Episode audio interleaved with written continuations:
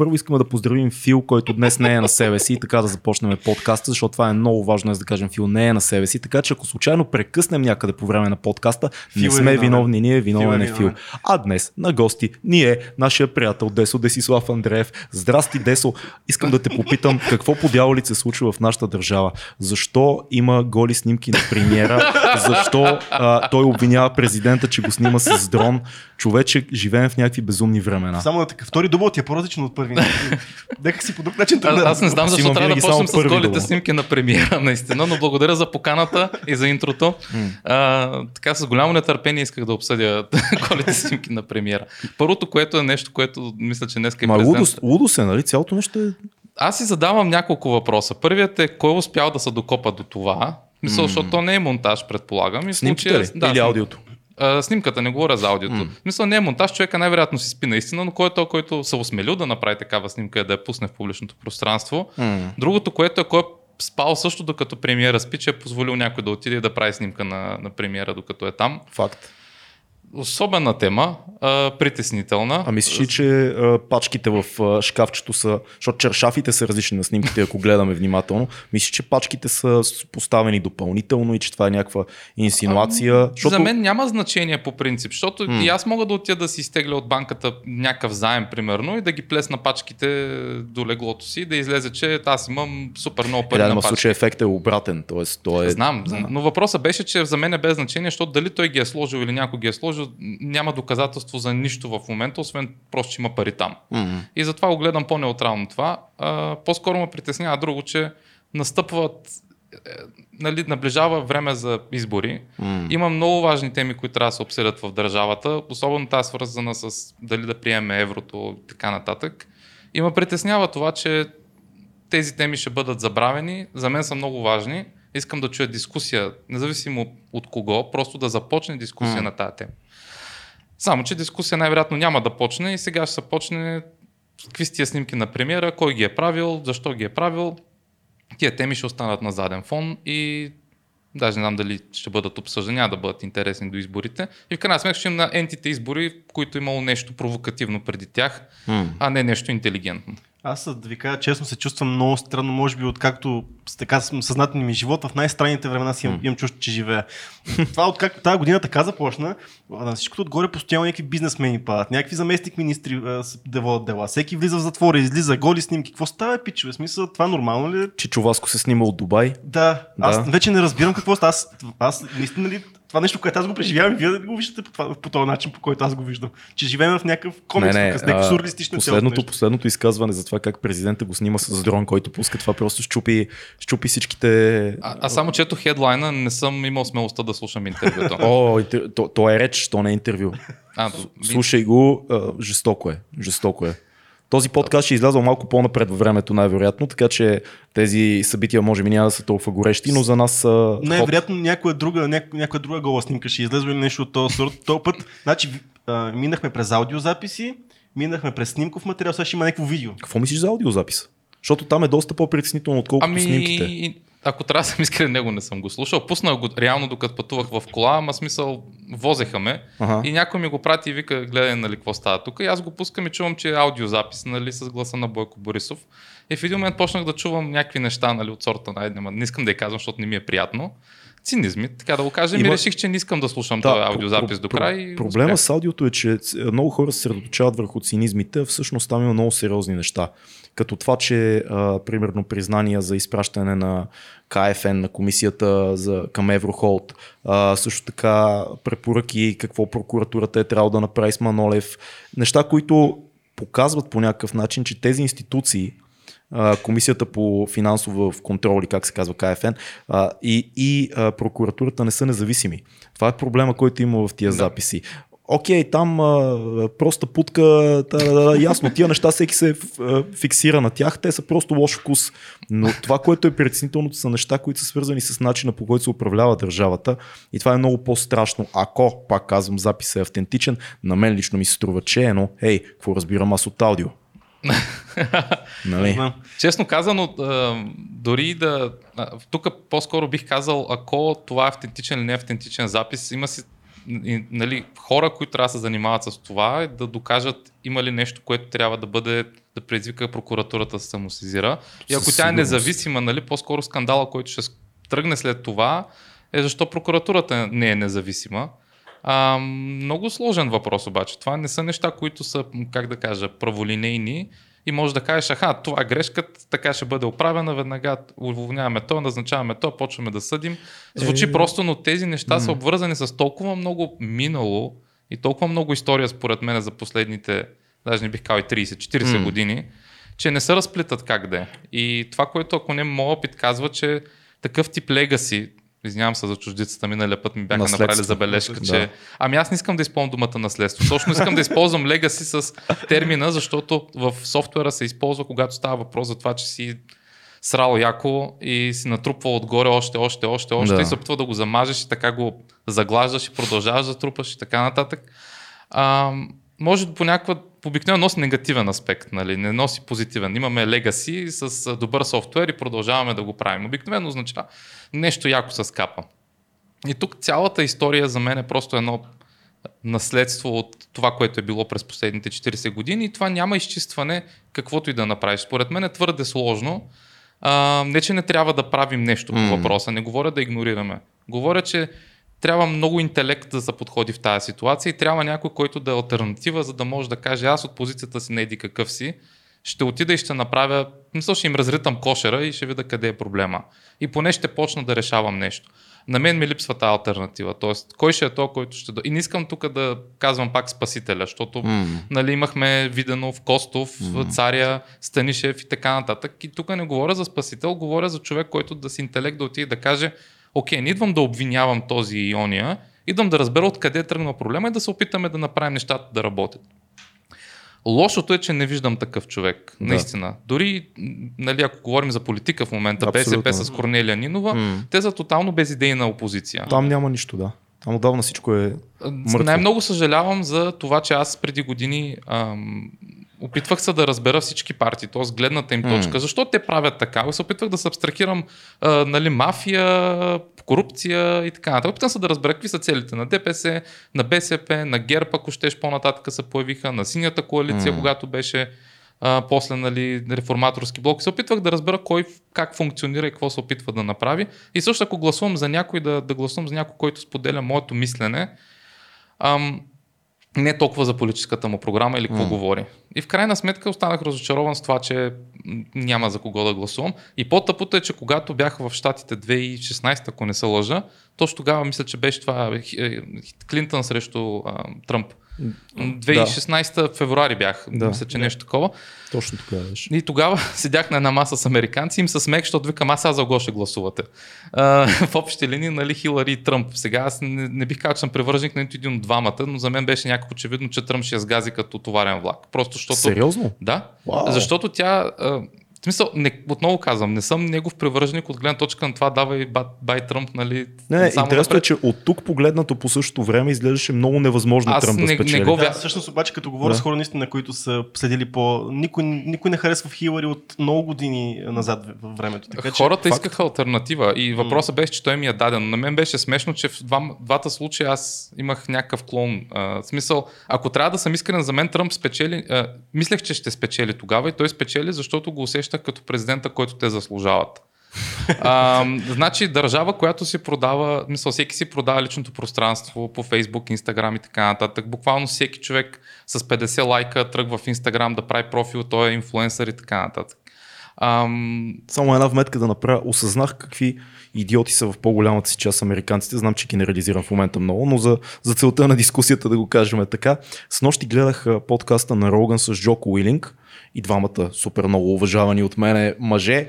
А, те съвсем сериозно разискваха идеята скалата Да, Дуейн слушах. Джонсън да се кандидатира за президент. Без капка сарказъм, ако си спомнеш подкаста. Да Те съвсем да сериозно разискваха как трябва скалата да влезе в политиката, защото той е единствения, който в момента може да победи Тръмп и той прави много добър бизнес, той е много добър човек, много добър пример.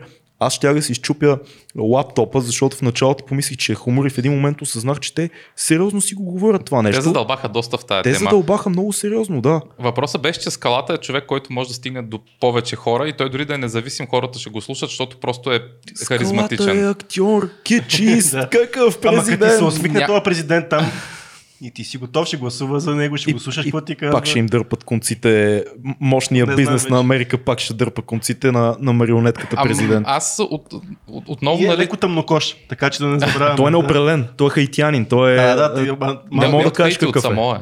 От... А, да, Само. окей, окей, да. Но... Не можеш да кажеш какъв, не е бял, не е черен. Да, ама аз честно казано, аз съм, никога не съм Айде айде да отиваме на тази тема си още, нали? Но въпросът беше, че... Може да исках- отидем където искаме, брат. Знам де, ма чакай да довърша това, па после ще отида на другото. Но въпросът беше, че Тръмп, нали, това с което му впечатли, беше точно, че е човек, който... Не са, най-добрият пример как се продава всичко дет на бараш. И знаех, че той ще спечели, защото просто имах вътрешно чувство, че те искат човек, който се продава. Е, да, да, ако отидем за тази линия и нали, първо Тръмп, после скалата, после такова, ние отиваме вече Тук да не кандидатираме Асембла Течки за Еми, президент, ще и, избие и, ще- рибата. и отиваме в тази линия само на ентертеймент, мисля хора, които ще ни забавляват от... И се връщаме на темата, че е президента, който те заслужават, защото те търсят ентертеймент. Те търсят вебкаст, ентертеймент, телевизия, даже не бих казал и радио, стриминг, подкасти. Бе, каквото се сети, ще искат нещо, което да ги забавлява. А, по-интересното ми е, че те са хора, които аз бил съм в няколко щата, бил съм и в Калифорния, и в Детройт, и в Нью Йорк. Нали, видял съм и едното и другото.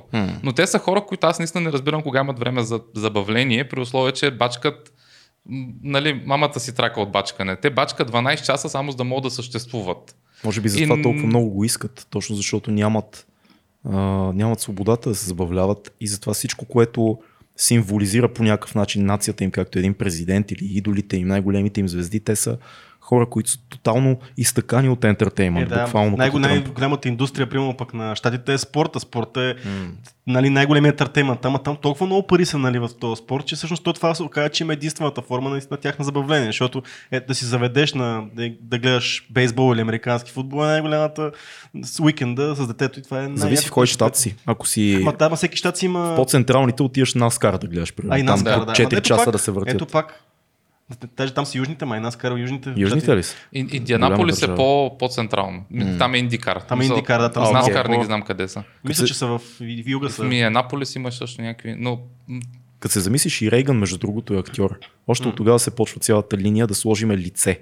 А, много Мислиш хора ли? казват, еми, според мен те поначало от примерно 60-те нататък търсят президент, който да е по-скоро лице, да изглежда добре, той затова и Рейган е толкова успешен в началото. Боби Кенеди, като, се замислиш, Джон Кенеди, като се замислиш, той освен нали, всички политически хватки, които се опитва да приложи и цялата му борба там с военните и така нататък, той също е и много френдли, изглеждаш готин Е, той пич, може който... най-добре изглеждащия американски Да, президент. сега това, че е имал политика, наистина, това е супер за тогава. Но усещам как модела с годините се е променял в повече лице, по-малко политика, повече лице, по-малко политика и накрая никаква политика, само лице.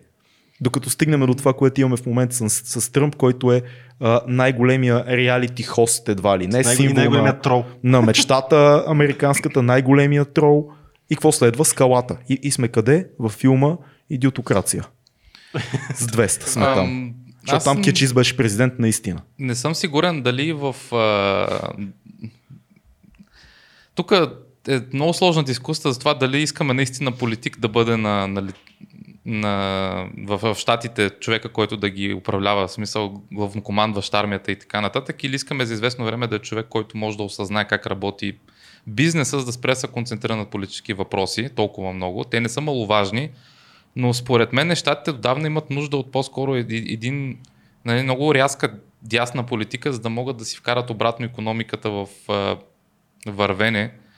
Да кажем, че Тръмп повече доближава до тая идеология, отколкото Хилари. Хилари ще да бъде крайно лява и ако беше направил и безплатни университетите и така нататък, както обясняваше, отива вече в графата, не знам какъв дълг трябваше да имат американците и цял свят щеше да го духа заради това. Ам, в крайна сметка трябва да се намери някакъв баланс. Разчитаме, че Тръмп има съветници, които казват, човек, ти хубаво ги приказваш тия неща, ама дай да не отиваме чак там. А, може би втория му мандат ще бъде по-умерен ако има такъв. Е, може би няма да е такъв директен, но едно нещо, което Тръмп има, за което според мен ще трябва да му завидим, е, че на 73 има тая енергия. Аз наистина не знам той той човек откъде вади той тия е, сили? те, как много хора казват, че всъщност са на някакъв тип на, На хапчета. на, хапчета, на нещо на, на основата на Адерол или нещо е такова. Дори да на не, амфетамини. На няма, да се, амфетамин. няма да се очуди, ако той е на такива, но въпреки това, защо Джо Байден не е така, защо а, примерно Хилари не е Що така. Бърни не е точно. Що не, Бърни е така всъщност, като се замислиш. Ами- Въпреки, че той беше в болница точно заради покрай изборите беше в болница, нали така? Гледал съм, не, не знам за Бърни кога е бил в болница, но аз гледал, не, гледал съм за Тръмп някакви неща от сорта, на където той просто за, в рамките на 24 часа прави 100 неща и спи 3 часа. М. Отива до Англия, върши някаква работа, връща се, прави някакво рейли, после отива, работи 8 часа в White House, после отива еди къде си. А, и, и се чудя на този човек откъде му идва енергията. Ама като погледнеш ситуацията в момента в Штатите, тя просто е катастрофална. Смисъл Но с не всичките е протести. Тръмп пряко виновен за това. Да, но аз имам чувството, че тези протести, които в момента се случват там, са реакция срещу Тръмп. Това не е просто реакция срещу полицейското насилие, това не е просто реакция а, срещу това, което беше с Джордж Флойд и така нататък. Това е реакция срещу цялото им управление в момента. А да Но не Black Lives Matter си- го имаше доста преди Тръмп. Факт. да, да. Но тези протести сега, Но и Тръмп е изявен расист на всичкото отгоре. Той е смисъл никъде не може да се скрие това нещо. А Всъщност тук не знам, има две неща, за които не съм съгласен. Mm. Аз съм го виждал как просто, нали, виждал съм такива неприродени ситуации негови, където той м, се отнася доста добре с чернокожи. Mm. Не, не съм виждал отявлен расизъм от негова страна. Отявлен сексизъм по-скоро да, защото той просто, ако някоя дама не го кефи, той се държи доста грубо с нея. Ам, по това си прилича с а, един наш а, робовладелец тук. да, А, наш так- така че това, управник. това мога да кажа за него, а, нали, но неговата грубиянщина е нещото, което хората явно харесват, защото то от сорта на време беше някой ти да им раздава шамари на тия, защото са му забравили. Друг въпрос е кой отива да им раздава шамари, нали, Доналд Тръмп. Ам, Какво мислиш за случая с Джордж Флойд и това, което стана? И по-скоро, ясно, случая е ясен, там няма какво да го говорим, но кое мислиш, че е изкрата на тия протести? Дали конкретния случай или те събират в себе си всичко последните А, няколко години в Штатите? Буквално мисля, че е второто. М. А, защото аз, когато бях, буквално бях в Лос Анджелес и в Сан Франциско миналия ноември, ако не се лъжа, 2019 трябва да ви кажа, че мен ме беше страх, искрено ме беше страх за живота ми а, и не си правя етап с това. Защо? Ами, ще опиша някаква обстановка, за да разберете за какво става въпрос Говориме за Сан Франциско. и Лос Анджелес. И двете места бяха повече от противни. А, на никого не препоръчам, ако иска да ходи на екскурзия в момента там да ходи. А, аз бях с годиницата си тогава и аз имах цел да отида на конференция и тя просто да ме придружи. Използвахме момента, за да а, и да посетим музей и така нататък, защото сега до щатите не летиш за един ден и обратно. Ам, още в Лос Анджелес си направи отвратително впечатление това, че смърди на мърша навсякъде. Вау. И на улицата е не бъкано с бездомници, с клошари и с а, хора в отвратително състояние. Ти няма къде да стъпиш и не мога дори да се разходиш. Това говоря ви за алеята на славата. Не ви говоря дори за някой крайен квартал в Лос Анджелес. Център на Лос Анджелес, Беверли Хил, Сънсет Стрип и така нататък е бъкано с клошари и смърди на умряло.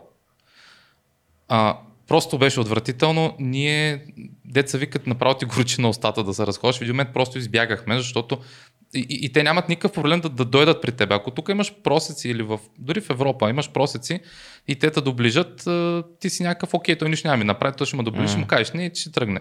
Там нямат никакъв проблем да те хванат през шията Вау. и да ти кажат здрасти, една снимка, ще ти струва 10 долара. Някакви такива неща.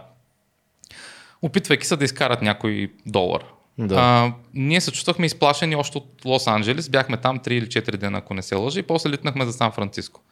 В Сан Франциско първо, че срещнахме най-брутално грубите хора в хотел, който струва доста пари.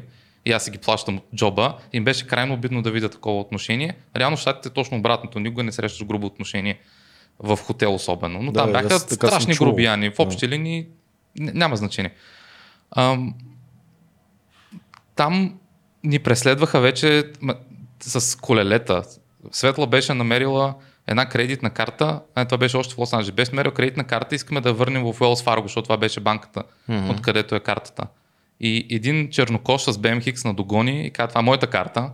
И ние го питахме, добре, как се казваш, за да видим на картата. И той наистина си личеше, че ще направи нещо много неприятно, ако просто не му дадем картата. Wow. Той беше типичния как се изразя, по филмите, дед ги виждаш голи до кръста, с татуировките, видимо наркоман. Страшна работа. Викам, Светле, дам просто картата и нека да се махаме оттам. В Сан Франциско ни, буквално ни преследваха за пари. В смисъл, аз имах пари в себе си, защото просто трябваше да платя част от хотела кеш. Ам, и бях изтеглил от банкомат. Един човек просто се взираше в нас, му беше ясно, че се взира в нас. А, и нафиксира. И аз в този момент казах, Светле, влизай в тук в магазина, каквото и да става, не излиза от там. Поне знам, че в магазина всичко е наред. Mm. То в магазина се оказа, че са някакви италиански мафиоти. излиза, излиза, от магазина един, излиза от магазина един зализан и вика на, на, на, на господина, който се взираше така в нас. What the fuck are you doing there? Ма някакъв много такъв се едно от 60-те акцент, Да, така да, да, го кажем. старо и той, да, и той вика, нали, аз само ги гледам. И той вика, ти не, гледам. ти не мога да правиш така, защото е страшно. Аз само гледам. Всички знаем какво прави, не той му казва, всички знаем какво правиш като го гледаш, после ще искаш да ги обереш. Е, аз още нищо не съм направил. Е, Въобще някаква, и аз със Светла викам, и го помолихме човека да дойде с нас до хотела, за да сме сигурни, че по някой не охранява. Wow. Искахме да му платим, той отказа да му платим, но пък сметка към това си купихме нещо от магазинчето. И това в момента, и, и не можеш да се разходиш спокойно по улицата, бе, човек, просто не а можеш. Това, това дори не е бил някакъв крайен квартал. Човек, това е даунтаун, Да. Сан Франциско. Центъра. Мога ти покажа на картата къде е. Може да видите там, не помня как беше името на хотела, но а, точно до един от парковете. И, и това беше отвратително. И аз трябва да отида сутринта на конференция и тръгвам от хотела и Светла вика, обади се, мисъл, пиши ми като стигнеш, то е 5 минути ходене, но пиши, защото и аз стоям на улицата, няма къде да стъпя от бездомници. Просто ад. Кара ли те това да оцениш по някакъв начин нашата държава А, малко а, абсолютно, но искам да ти кажа, че тя не излезе три дена от хотелската стая. Горката. А, вечер само излезахме с кола. Нямахме никакъв проблем да си платим 40 долара а, валей паркинг, колкото и много пари да са това за нас. Да ни докарват колата до хотела, да я взимаме, да отиваме къде че ходим и да се връщаме и да си оставяме колата отново. Нямахме никакъв проблем. За първи път в живота ми аз бях от сорта на колкото и да струва това го правиш, защото просто не се издържа. Ам, и така изкарахме няколко дена и нямах никакво търпение да се прибера в България. Смяташ, че това е се случва в по-големите градове, там където наистина някакви хора, както тук в София. Абсолютно. защото знаеш, че нали, примерно в повечето малки градове няма бездомници. Мисля, там, докато тук идват едни хора, които искат да успеят по някакъв начин. И Това е много известно за Лос Анджелес, примерно, че всеки отива там да става Да. а, изпълнител, актьор, какво ли не. И всички се провалят, защото 1% само успяват. Да. И предполагам, че е пълно с бездомни актьори да, в Ама те проблема е, че те не могат и да, да си позволят да живеят там. Да. Просто твърде е скъпо. Mm-hmm. А и другото, което аз си нали, казвам и в Детройт съм бил, там пък даунтауна беше обратното, като на Мексик, тези ам, Уестърн филмите. Сещате ли се, като имате такъв кълбо Да. да. а, слама, което се търкаля? Преди да, се почне, нарича? преди да почне битката, преминава. Да. А, кълбото е, там, празната е, там алея. пък центъра на, на Детройт беше точно такова нещо. Мисъл си едно беше зомби апокалипсис, ама буквално в същия смисъл, както сте го виждали по филмите, заковани дъски по прозорците, а, небостъргачите, които ги виждаш отдалеко, викаш, а небостъргач отблизо виждаш, че вместо прозорци имат нейлонови турбички опънати а, и няма никой. И имам снимки, които... Да, да, слушам. А, имам снимки, на които просто съм застанал на средата на булевард в центъра на Детройт и няма нито една кола. Да, то мисля, че се Просто се разхождаме все така. по става даже Кен Блок направи, между другото, Кен Блок е този, който прави дрифтове из... Да. Значи той направи из Детройт, даунтаун Детройт, направи каскада, не беше затворен града, просто града в момента наистина е пуст, защото няма завои, нали, защото Детройт а, а, става много, много населен, когато започват автомобилостроенето. Но Да. в момента заводите там са затворени и те хората няма какво да правят, защото друга индустрия няма и в момента Детройт, доколкото знам, е супер опустял. Даже не знам колко Мисля, че се опитва да, си, да се върне, обаче просто всичко в щатите на това дередже, по мое впечатление. Мгм. Може би щати като Колорадо, Канектикът, тия, които са Нью Ингланд, Да. те да кажем, че още не са изпаднали в това положение, но всичко останало е леш, а, по мое мнение. И няма как да не се случи това, което се случи, защото то, то просто беше на ръба да се случи. Мгм. Аз, когато бях там, без да е имал някакви безредици или нещо подобно. А, притеснявам се, че може би ще станем свидетели на някакъв вид гражданска война, Защото има хора в щатите, които много искат да, да не живеят така и биха използвали момента за да, да променят факта. Те разпуснаха едното полицейско управление сега. Те всъщност Но разформироваха полицията. Да, но те защото са кор- корумпирани, доколкото разбрах, и просто искали да заменят с некорумпирани. Дали искат Но- да ги заменят, защото аз останах с впечатление, че това е някакво решение, отговор на, на случая с Джордж Флойд, да се а, премахне полицията в един град. Mm. И някакви пичове, които окупират в момента са месени, дали са само Black Lives Matter, дали са други организации mm. и така нататък, са окупирали там 9 пресечки или нещо такова, което за не е никак малко. Но пак мисля, че от щат до щат там с полицията, защото пък нали, аз съм гледал много такива репортажи и документални филми, как на много места полицайите ги е много страх тях за живота им и, mm. това, и, и това и кара да убиват хора дори, защото Абсолютно. по някаква причина са много наплашени американските полицаи. И ти си виждал си по филми, да. те го да, иллюстрират по този начин, как ако, спреш, ако спре една кола, ако ти нали, спираш една кола на някакъв пуста, някакъв пуст път, ти прочваш супер внимателно с пистолет и ти трябва да си постоянно с ръцете на влана, ако си шофьор. Има да много откачалки там, това е истина. Защото ако тръгнеш да бъркаш жабката да си вземеш, което е нормално в момента, примерно ако ме спре полиция, да, да си бръкна в задния джоб да почне да си търся документите. Mm-hmm. Никой няма да направи впечатление. Там обаче сигурно ще ти извадат а, пистолет. Дали смисъл, не знам. Може да те гръмнат, ако... Да, ако смятат, че са застрашени. Е, да, то първото е ръцете на волана, той идва, нали? Ти, той затова ти казва да дръж ръцете на волана, за да не почнеш да робиш по жабки и джобове. Въпрос има ли някой друг колата, освен тебе? Да, mm. и има клипове в интернет, които става въпрос, ако, ако носиш оръжие, защото нали, много хора имат право да носят оръжие там. И как да кажеш на полицая, че имаш оръжие в себе си по начин, по който да не го застрашиш. И там се говори още от самото начало, когато те спират, как да отбиеш, преди да ти кажа да направиш каквото и да е било, държиш ръцете на. Ти кажеш, носа оръжие за легално. Еди къде се намира, може ли да мога да ви го дам, ако искате. Нали? И той трябва да ти каже какво да направиш. И не трябва да направиш нищо без полицаят ти го е казва. Аз искам такива неща в България. Ами, аз, доколкото... аз не искам да носим оръжие в България. Не, не, не, имам предвид оръжието, имам предвид контрола, а, полиция, която всява респект.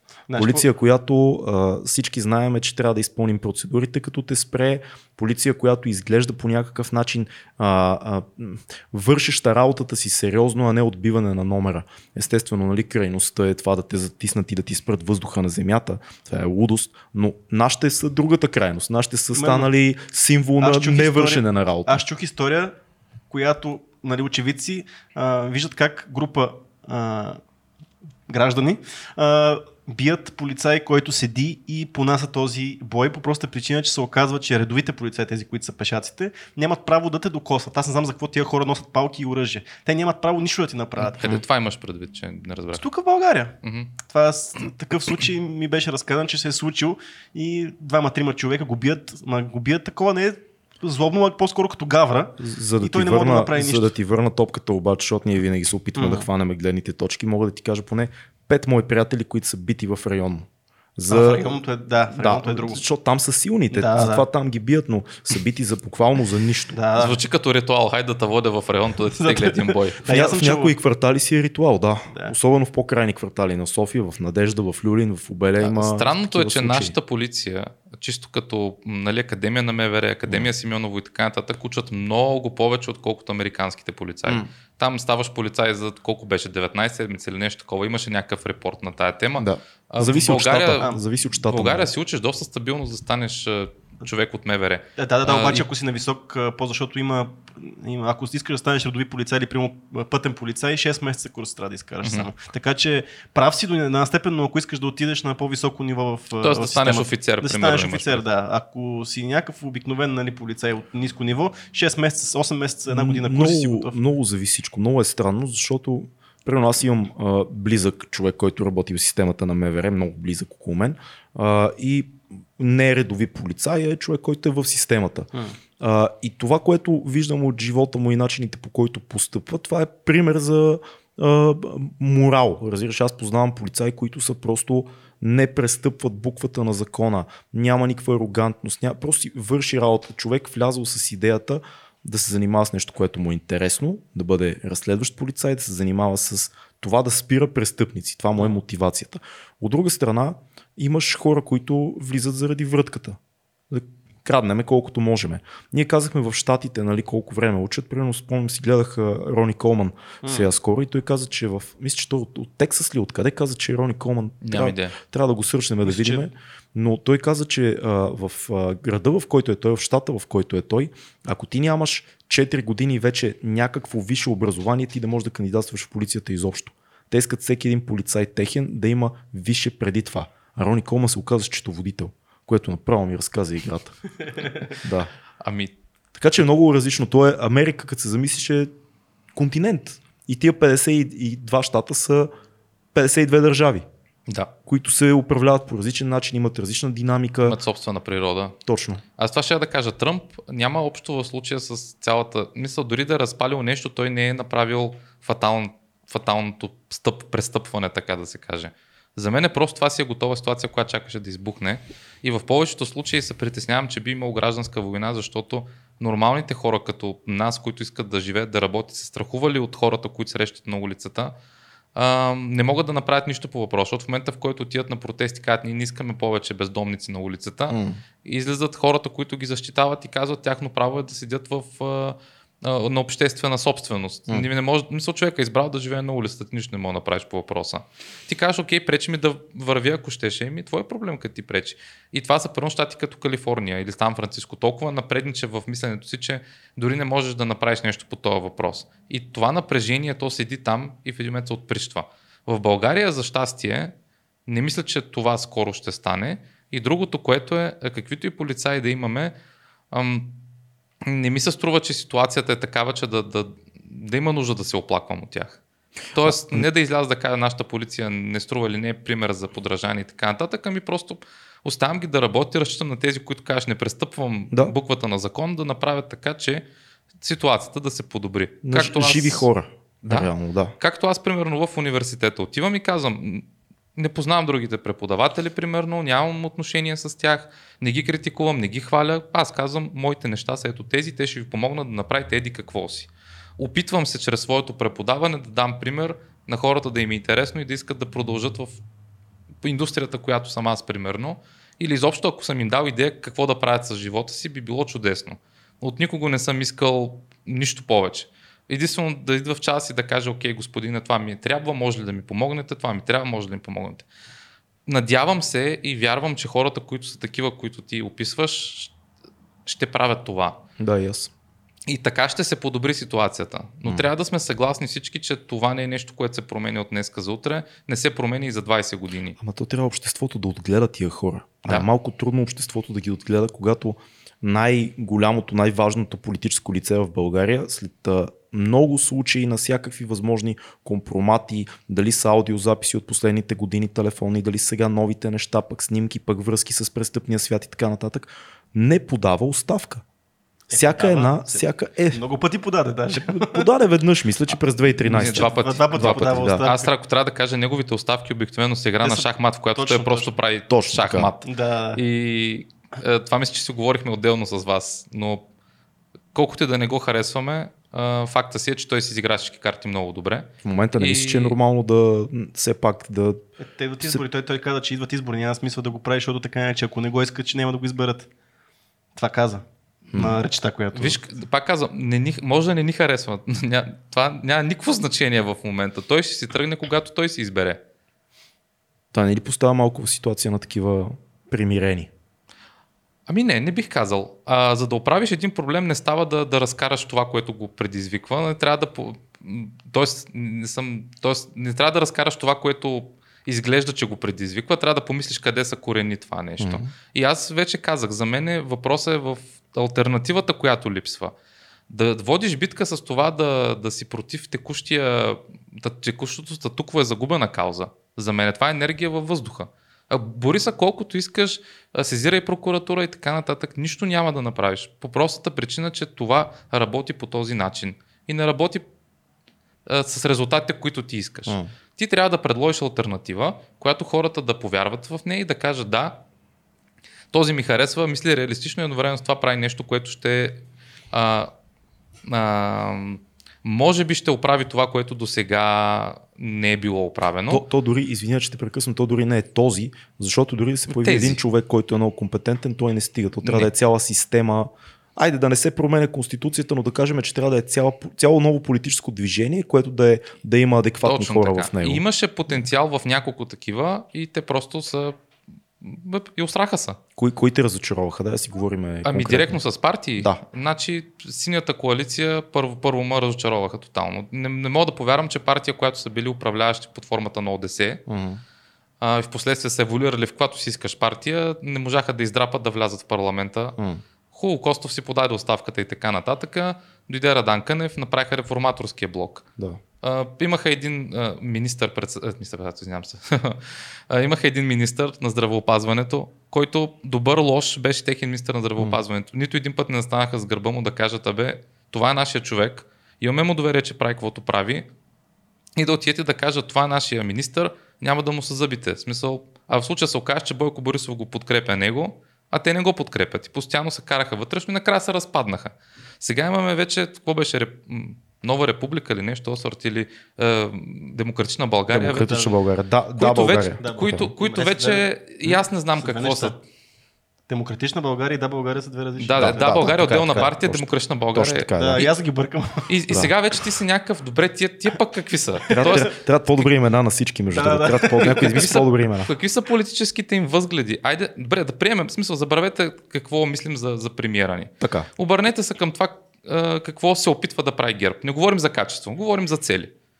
Окей, искат да правят инфраструктурни проекти, окей, искат да направят някакви а, а, промени в а, да кажем това с случая с еврото, примерно, те са първите, които казват, те казват, окей, не искаме да премахваме плоския данък. Mm. Имат ясни неща, които хората казват, окей, не ги харесвам, обаче това е нещо, което и аз поделям, така че гласувам за тях.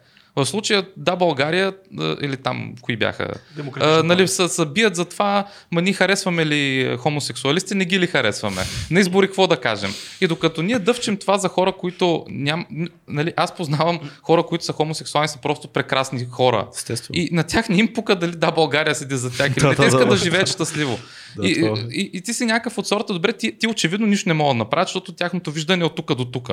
Докато ГЕРБ нали, имат а, инерцията да направят много повече. Но Ема не те, говорим... те и крадат много. Добре, казах да се абстрахираме от тази част. Защо това е важна част? Ами добре, нека да крадат много, обаче аз очаквам от колко години да имам магистрала до, до, до родния си град. Има ли? Еми няма. Няма. Ама кой е на власт толкова време последно? Кой Ама всъщност се строят докато този е на власт. Строят, строят. Не бе човек, аз пак казвам, не го подкрепям а, Бойко Борисов, не подкрепям и, и, и правителството му, но става въпрос mm. случая за правилно изиграни карти. И затова ти казвам, че с начина по който Бойко Борисов излиза и казва, ще правим това, това, ма простак ли ще е, ма, ма, ма как ще се изказва и така, няма никакво значение. Хората искат да чуят какво ще прави той. И той отива и го казва, ма, че се краде, че има корупция, че а, няма институции, че такова. Никой не го интересува това човек. Интересуват елементарните неща. Аз си спомням един който още когато Решарски тък му дойде на власт, вика, бе хората не си ли спомнят какво беше тук, като нямаше южна тангента, примерно. И за него не му пука Бойко Борисов какъв е. Пукало му е, че няма южна тангента, вече има. А смяташ ли, че ако друго правителство беше на власт, пак ще да има южна тангента? А, може би да. То е малко Орешарски, е доста дясно, Орешарски е доста дясно мислещ по принцип, но тогава проблема беше, че той беше твърде отявлено зависим от партията, която беше зад него. Абсолютно да. И това беше грозно. А може и той да си изиграе много добре картите, може да си изкара цял мандат, но хората изяха на протест. Аз лично бях там още на първия ден, в който той отиде и каза, нали, предлагам Делян Певски за а, шеф да. на това, на, ГД, на ДАНС, извинявам се. И, я да се отприщи. И я да се отприщи. Ами аз между другото не се откарах до... Всеки ден след работа отивах там. Но това е, това е истината. И нямаше альтернативата, която и да каже, окей, инфраструктурни проекти, ние ги подкрепяме и така нататък, но към тях предлагаме и това, и това, и това, за да може чрез тази политика държавата да напредне в еди си коя насока. Примерно в наука и здравеопазване, в военно дело, в спорт, но ти няма нужда да... Не е въпроса да даваш пари на хората, защото хората си го представят, ще им ще дадем пари на спорта и спорта ще се оправи. Mm. Въпрос е с стратегия и с мозък. И нямаш альтернативата, която дойде ти каже с тази стратегия, с този мозък, ние ще направим еди какво. Аз, аз като те слушам, оставам с впечатление, че ти си се отчаял, че альтернатива не може да се появи. Това е играта и трябва да играем тази игра, която имаме. Не съм се отчаял в общи линии. А, аз, аз съм малко по-нихилистично настроен. Mm. А за мен няма значение толкова много, защото не намирам а, смисъл в съществуването на изобщо на Земята, нали, на човечеството и на, е и на космоса, ако така да го, да го кажем. Okay. За мен няма. Говорим ник... за това. Ами, добре, но въпросът беше, че за мен няма никакво значение, защото в общи линии след няколко десетилетия аз няма да съм жив и в общи линии аз не вярвам за гробния живот. Така че, м- какво ме интересува? Децата ми след известно време, примерно, и те ще са умрели. И в един момент и Земята ще умре. В един момент и космоса ще умре. И в общи линии за какво? Тоест нищо няма смисъл, така ли? Ами да. Е, що ставаш сутрин?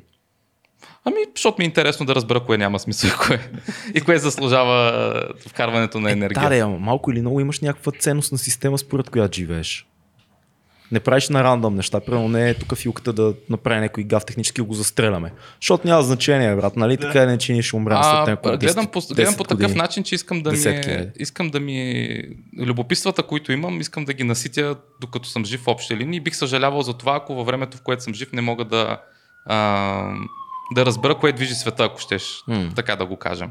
А, ставам заради жена си. Обичам я, искам да я видя и така нататък но това отново има смисъл между нас двамата, но смисъл на Вселената няма. Хм. И по някакъв начин аз се опитвам, аз просто мисля твърде ам, прагматично към нещата, за да има смисъл за мен и а, нали ще ми пречи, ако политическата сила, която ни управлява, ни докара до там, аз да не мога да развивам нещата, които са важни за мен. Така. Защото смятам, че нещата, които аз развивам, засягат и други хора. Тоест, нещ, нали, едно е аз да съм беден и да не мога да се справя с живота си. Друго е да искам да преподавам, примерно, или да продължавам една индустрия. Mm. Нали, ако му питаш за смисъл, може би това има смисъл за мен. А, да стана сутринта и да кажа, окей, днес, днес искам да подобря живота на тия 20 човека и ще се опитам да дам всичко от себе си, това да стане. Тесо, извинявай, ти не си нихилист, ти си хуманист, човече. Ами не, в края на, на, на деня пък си мисля за какво го правя, като всички ще умрем. Ема да, ма ставаш, на другия, ма ставаш на другия ден и пак го правиш, това е на основно. Да, да, бе, но какъв смисъл има след, така да кажа, след 100 милиона години? Няма, е, има, да, няма, има няма. докато ти си тук. Реално. Именно. И, реално... и ще има и за тия хлопета, които ти учи. Те са хлопета, те са млади момичета и момчета. Реално за тях ще има айде тебе може вече да те няма, но те ще са още тук. Добре, не го казвам с агресия, не го казвам с лошо. Просто казвам Знам, как бе, разсъждавам. Интересно ми е как разсъждаваш, за това, за това Ами е така разсъждавам. В общи линии се опитвам да постигна цели, които са измерими и да не мечтая за неща, които нямат смисъл. Едно от нещата, за които не мога да мечтая е случая да дойде альтернатива на някаква политическа партия да каже, аха, тия хора разбират моите виждания. Не виждам откъде ще дойдат. Просто няма шанс. Аз ще ви кажа, че аз лично. а, а, на мен лично са предлагали съответна позиция в съответно министерство и съм я отказвал. И причината беше, защото хората, с които щях да работя, са хора, с които не искам да имам нищо общо. И не исках да имам нито един документ, на който да пише моето име и тяхното име, къде сме слагали подписите за нещо. И отказах. Нали, имал съм тази възможност. Вярвам, че ако бях там, щях да направя добро за много хора. Имам виждания, които мога да наложа според мен а, свързани с целите, които имам. Обаче, а, щяха да провалят моят бъдещ живот, според мен. Mm. И затова аз с това не се съгласих и не го и правя днеска. А, по тази причина има много други мои приятели, въобще и българи, които не познавам, но знам, че имат моето мислене. И деня, в който им кажат, окей, ти има шанса да оправиш всичко, просто ела, вземи тази длъжност, направи го, те ще кажат не. Защо, защото играта е нагласена, нали? Това ли е? Не, защото играта е нагласена, защото когато отидеш там, ти можеш да свършиш нещата, които на теб ти харесват, но трябва да свършиш още нещо, което да помогне на още някого. Okay. Да кажем корупция, която дали безобидна или не безобидна, я съществува. А пък аз искам да не се занимавам с такива неща. Иначе аз това, което забелязвам, много хора, които са и в тази сфера, която ти занимаваш, и много хора и на нашата възраст, всъщност, излизат от границата на тая страна и единствено само функционират, само съществуват тук и само живеят, но реално заради глобалния пазар те въобще не се интересуват от економическото, политическо състояние на нашата държава, просто причина, че тях това не ги вълнува в този глобален пазар. Защото те могат да работят с човек от целия свят, те могат да работят за всяка една компания, а тук просто си живеят в къщата на село, примерно, или където искат да живеят. Просто са избрали тук да живеят, но те изобщо не, са, не живеят нашата економическа и политическа реалност. И това са много, много, много хора, които ти със сигурност познаваш много такива от тях, защото си в. Аз самия съм такъв. И ти си такъв. Но то това е страшно, защото откъде, нали? Страшно е. Нали от тези хора трябва да дойде. Хората, които да. са работещи, интелигентни, а, и знаят какво, какво случва. Обаче те защо да се интересуват от нашата економика, като те въобще не са част от нея? Не, интересуваме се от економиката и се опитваме да я влияем по косвен начин. Uh-huh, и се надяваме uh-huh. нещата, които правим косвено, да влияят на начина по който тя ще продължи. Въпросът е, че идва някой в един момент и казва, бе, майната му нещо да сте направили, сега го почваме от начало. Бих дал примери с имена, защото имам точно конкретни такива, но не искам да е в рамките на подкаста. Mm. А, но ако ви е любопитно, ще ви кажа после. Mm. И аз това исках и да кажа по-рано, като ставаше въпрос нали, за скалата, нали, че и бил Мургав нали, може да мине за а, афроамериканец или там къвто и да е. Но а, въпросът е, че аз когато работя с хора, никога, никога, никога не съм, не е имал за мен значение човека, а, нито расата му, нито сексуалната му ориентация, нито пола му. Аз работя с страхотни хора, които са и, и нали, имам и колеги в Индия, имам и колеги във Франция, имам и колеги в а, в Штатите, менеджерите, с които работят. Компетентността е определяща, а не. Да, за мен е важно човек, който, с когото общува, мога ли да свърша работа да. с него. И имал съм, между другото, и хора от ромски происход и в университета, и те не са им прави впечатление на тези, които mm-hmm. всички се опитваме да даме за лоши примери. И никога за мене в главата ми изобщо, изобщо не е скачала мисълта аз да подценя някой за това какъв е. Даже обратното, аз се опитвам на, на всеки да дам, независимо от всичко това, което казах, нали, да на всеки да дам максимално шанси, дори да видя първо на интервю за работа, че човека не се справя добре, се опитвам да измъкна от него максималното, за да го видя докъде може. Може и да ми хареса. Просто той самия в момента не може да се представи максимално добре. Не сме в щатите, където имаш 15 self-help видеота, какво трябва да направим, че да се представим топ на интервюто. И хората дори да се стараят, не винаги се представят най-добра среда. И аз опитам да измъкна от всеки максималното, защото искам да видя този човек какво може. И ако ми хареса, го взимам. А, и, и там е проблема, нали, че аз опитвам да убедя около, хората около мен, че за мен това не ми пука и просто искам да работим за работата. И в един момент ни в клин, ни в ръкав някой да ми казва, ти тук няма да говориш, не, не че съм казал нещо, нали, но ти тук няма да говориш против жените менеджери, примерно. Mm. Аз съм някакъв място, никога не съм говорил против, нямам нищо против, дори менеджерите, с които работя, са предимно жени. Да. А, доскоро бях нали, пряко подчинен на, на, на дама. И в този момент, и, и, и съм работил отлично с нея, може би прекрасен менеджер. А, и, и съм някакъв от сорта на добре, защо ми го казвате, ви ме натоварвате по този начин. Аз тук, ако се опитвам да работя с този човек нормално, ти почваш да ми определяш правилата, с които аз ще работя с него. Mm. Що не оставиш ни двамата да се разберем как да работим и тя или той, ако има проблем с мен, да си каже, бе, Десо, тук престъпваш една граница, нали, дай се опитаме да направим малко по да кажем, лежерна тази дискусия, нали? за да не, да не се обиждаме взаимно. Защото естествено, че някой може да изкара и мене да каже, бе, Десо, виж какъв си тапак. Нали? Ми, трябва да имам правила, в които да кажа, ти няма да кажеш на хората, че са тапаци. Мога да ги сложа, не, не мога да запомня всеки, всички правила. Всеки може да те потисне на всякаква основа, без значение дали е расова, полова, утре може да има а, а, така някаква, някаква дискриминация към тебе заради това, че си с брада, примерно. примерно или колко да. си висок, или а, все, абсолютно какъв часовник. Всеки, всяко нещо може да бъде повод за дискриминация. При нас дискриминацията или кого познаваш, бих казал. В смисъл, ти познаваш еди кой си, значи си еди какъв си. В, в България го имаме това много. Да, да това ще да кажа. Да. В България това е по-голямата дискриминация. А ти тук говориш за една система, която е на основата на комуникация. Вие сами да си комуникирате, да решите какви са вашите взаимоотношения, как ще работите.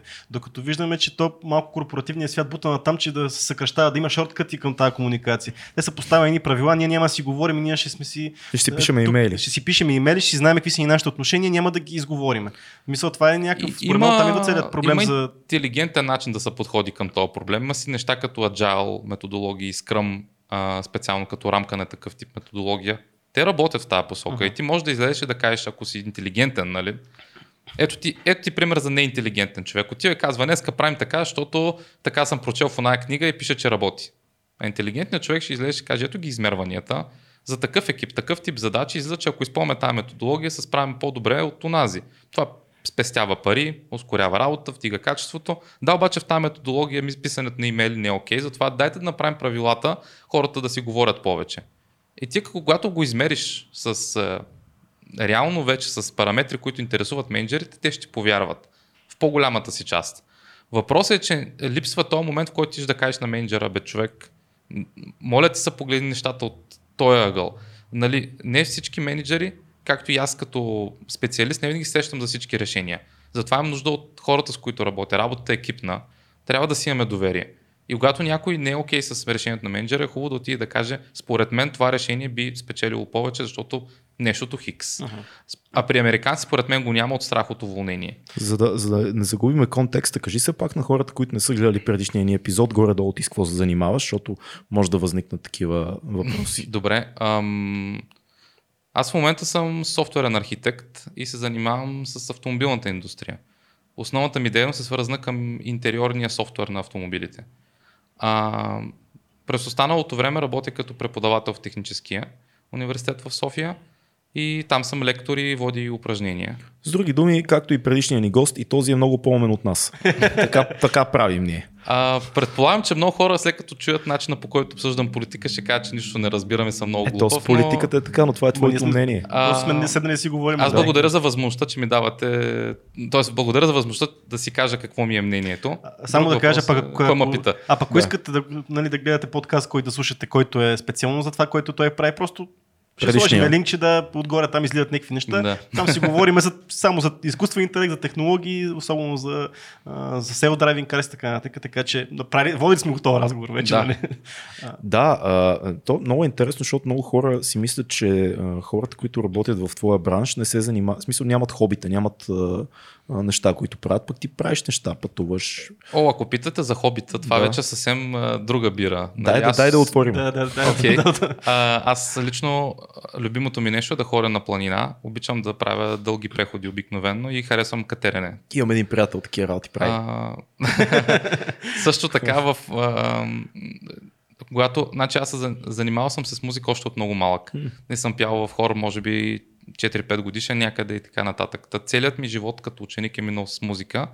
И в последствие станах и китарист, защото беше инструмент, който исках да науча, но малко съм свирил и на пиано, ходил съм на солфеж и така Кой те е нататък. вдъхновявал като китарист? Кои са били хората, към които си гледал? Никой себе си. как А, ми нямам, аз никога не гледам знам, някой човек. Клептън, Гилмор. Не.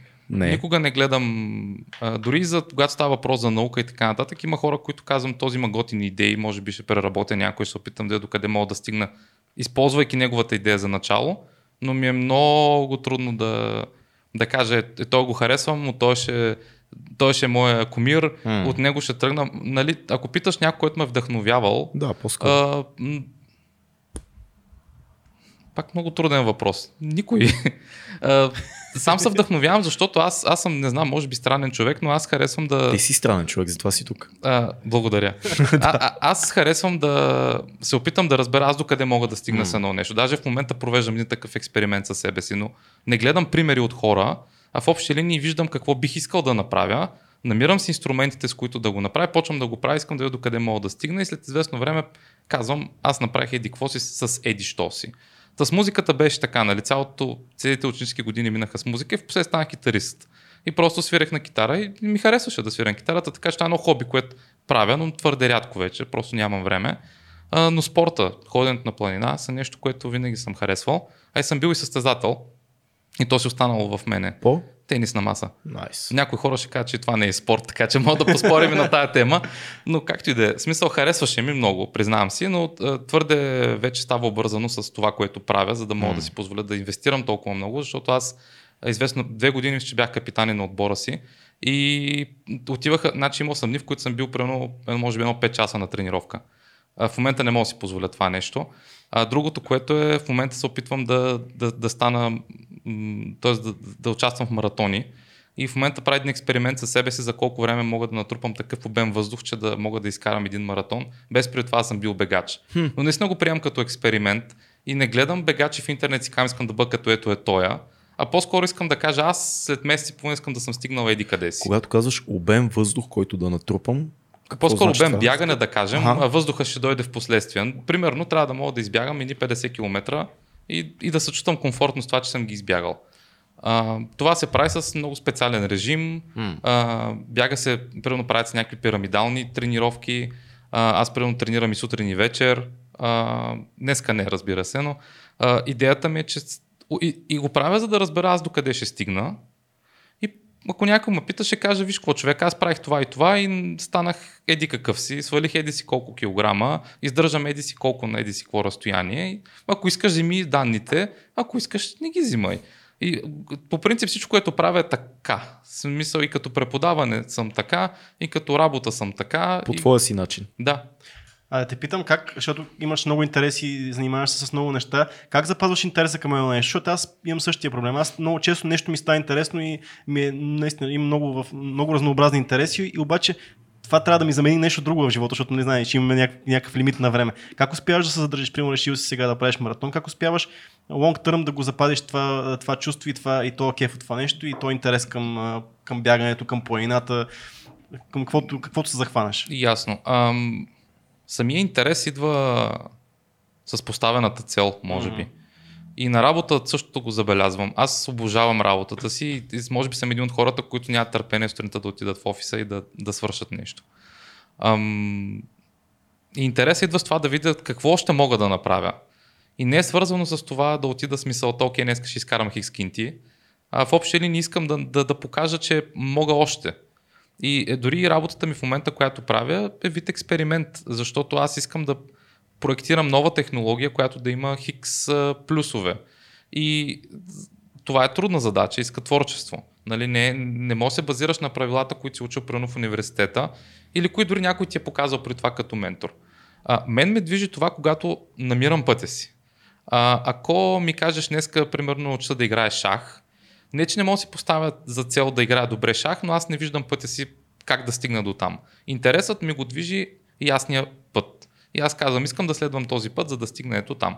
И докато следвам пътя, нещо ми е интересно. В един момент може да не ми е. Когато мине примерно хикс време, аз мога да кажа, окей, бягането ми а, мисъл, научих тия неща с бягането си, но крайната цел беше постигната и след нея не чувствам, че има още нещо там за мен. Uh-huh. Затова спирам и ще отида на следващото нещо. Примерно, аз, аз съм бил доста силен в фитнеса. Известно време иска да видя какво ще направя на фитнес. И примерно, ето, ако някой би питал, примерно правил съм мъртва тяга с близо 200 кг и примерно правя по 12 повторения няколко серии. Тоест имал съм сила. В момента не мога uh-huh. и съм напълно окей okay с мисълта, че не мога.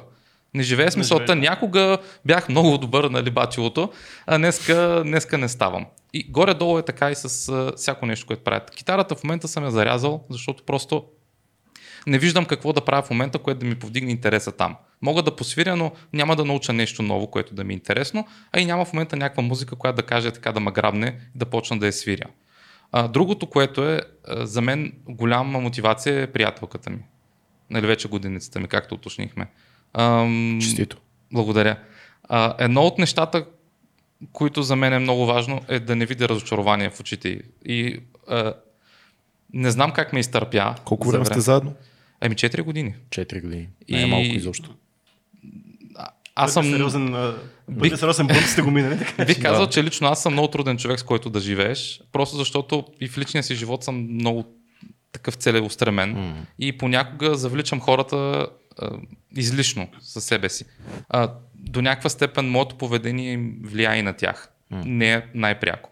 И това, нали, което е впечатляващо е, че когато си правих дисертацията, слава богу, не защитих на скоро, чакам скоро външната си защита, заради то по COVID не можах да го направя по-рано, но това бяха 4 години, особено последната една, в която аз имах нужда от това някой да ме потупа и да каже просто давай, защото можеш, няма нужда да се офлянкваш аз вече се бях демотивирал, как ти казваш, бях изгубил интерес към това, исках да правя други неща.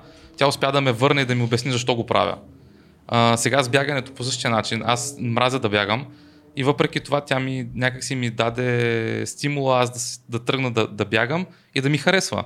И да, да се прибера сутрин, примерно станал съм в 6, бягам 12 км, прибера се, нали. Тя става, нали, прави закуска и просто като видя, че е щастлива и приема моят успех без завист, просто радва ми се. Макар и аз да, да искам да правя обратното за нея. И когато тя успее с нещо, аз просто съм на върха на, на планината, дет се казва. Може би това ме движи. А вярваш ли, че в тази линия, че трябва да има човек до тебе, който да те допълва, нали така казвам? Защото има две мнения по този въпрос. Преди време не го мислех. Ако трябва да съм честен, доста въл... дълго време бях като вълк единак и вярвах, mm. че ако някой да стане до мене, ще ми пречи драстично. Една такава причина, може би един дълъг период от време нямах сериозна приятелка. Uh, имал съм няколко спорадични гаджета, така да се каже. И, и причината за това е, защото чувствах, че ми пречат. Uh, дърпат ме надолу, не виждам смисъл да се занимавам с тях. И в един момент просто срещнах светла, нали, разбрах, че може и по друг начин, но трябва да намериш човека до, до себе си, който да, да те мотивира. И в този момент осъзнах, че нищо не мога да направя без нея в общи линии. Така се чувствам в момента. Какво е това? Какво научи за съжителството между мъжа и жената? Тази голяма безкрайна тема. А, не знам точно как да отговоря на въпроса. Ако искаш питай нещо по-конкретно, да се опитам да. Трябваше да ли ти. Вие колко време живеете заедно? Ми, близо 3 години. Трябваше ли ви време да се напаснете? Да. Научихте ли си особеностите на всеки, така да го кажем по-меко. Да, обаче някакси при нас никога не е имало момента, в който да си кажем, а, нито аз, нито тя, е, той ще има особеност, сега е момента на адаптация, нали? Трябва да, да го изтърпя тия неща mm. и после ще разживеем заедно.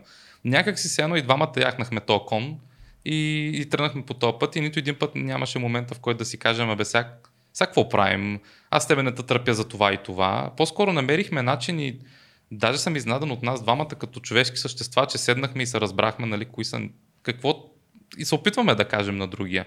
Много трудна задача, бих mm. казал, а, но намираме общ език. И, и по-интересно, че всеки ден продължаваме да, да работим на това. Не е нещо, което приключиш, казваме, окей, супер, щастливи сме, няма да работим повече над отношенията. Да, това е, това е доста важно. Това но е доста никога важно. не е момента, в който да кажем, окей, дай да седем да се разберем, това са правилата, така, така, така, така. Просто, не знам, беше като от само заедно, себе си. От само себе си, да. да. А контрата на това нещо е, че примерно, нали, аз въобще по никакъв начин не искам да, да ви го казвам, но примерно, какво става, ако един ден, не дай си Боже, нали, се разделите, тогава какво се случва с теб? Защото ти в момента нали, голяма степен си дриван от това нещо и това ако се случи, ти, на тебе ще се чупи целия свят. И пред, се предполага, че доста време ще ти трябва да се събереш, пък а, ако ако това е било, ако това е било нали, нещо, което те е бутало, какво става като го няма този външен стимул, примерно? Ми, малко ме питаш в момента как бих се чувствал, ако стана касапин. в контекста на въпроса ти за мен не, не съществува. В мозъка ми няма мисълта, ако се разделим. Uh-huh, и не мога да мисля и да си представя какво ще, ако се разделим. Uh-huh. наистина не съществува това нещо. Где се вика, не мога да си представя един ден без нея, ми да, не мога. И да се опитам да си представя някакси няма смисъл. Все едно не може да стане. Това е любовта, брат. Това е супер. Това е любов. Яко е. Яко е. Супер е. Въпросът ти е безмислен на този етап, наистина. Добре, бе, аз просто питам. Аз не съм искал да го критикувам за не, въпроса. Не, просто аз задавам нормални аз въпроси. ще го изкритикувам вместо теб. да, бе. Не, въпросът е супер.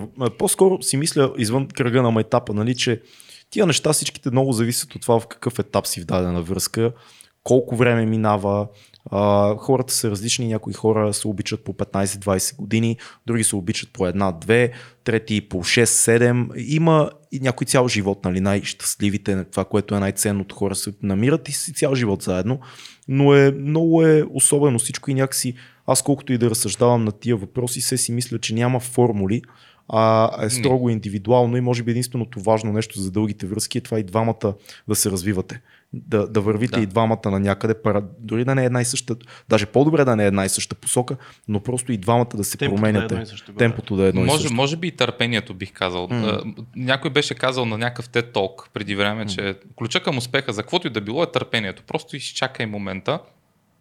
Може би сме били търпеливи, не знам.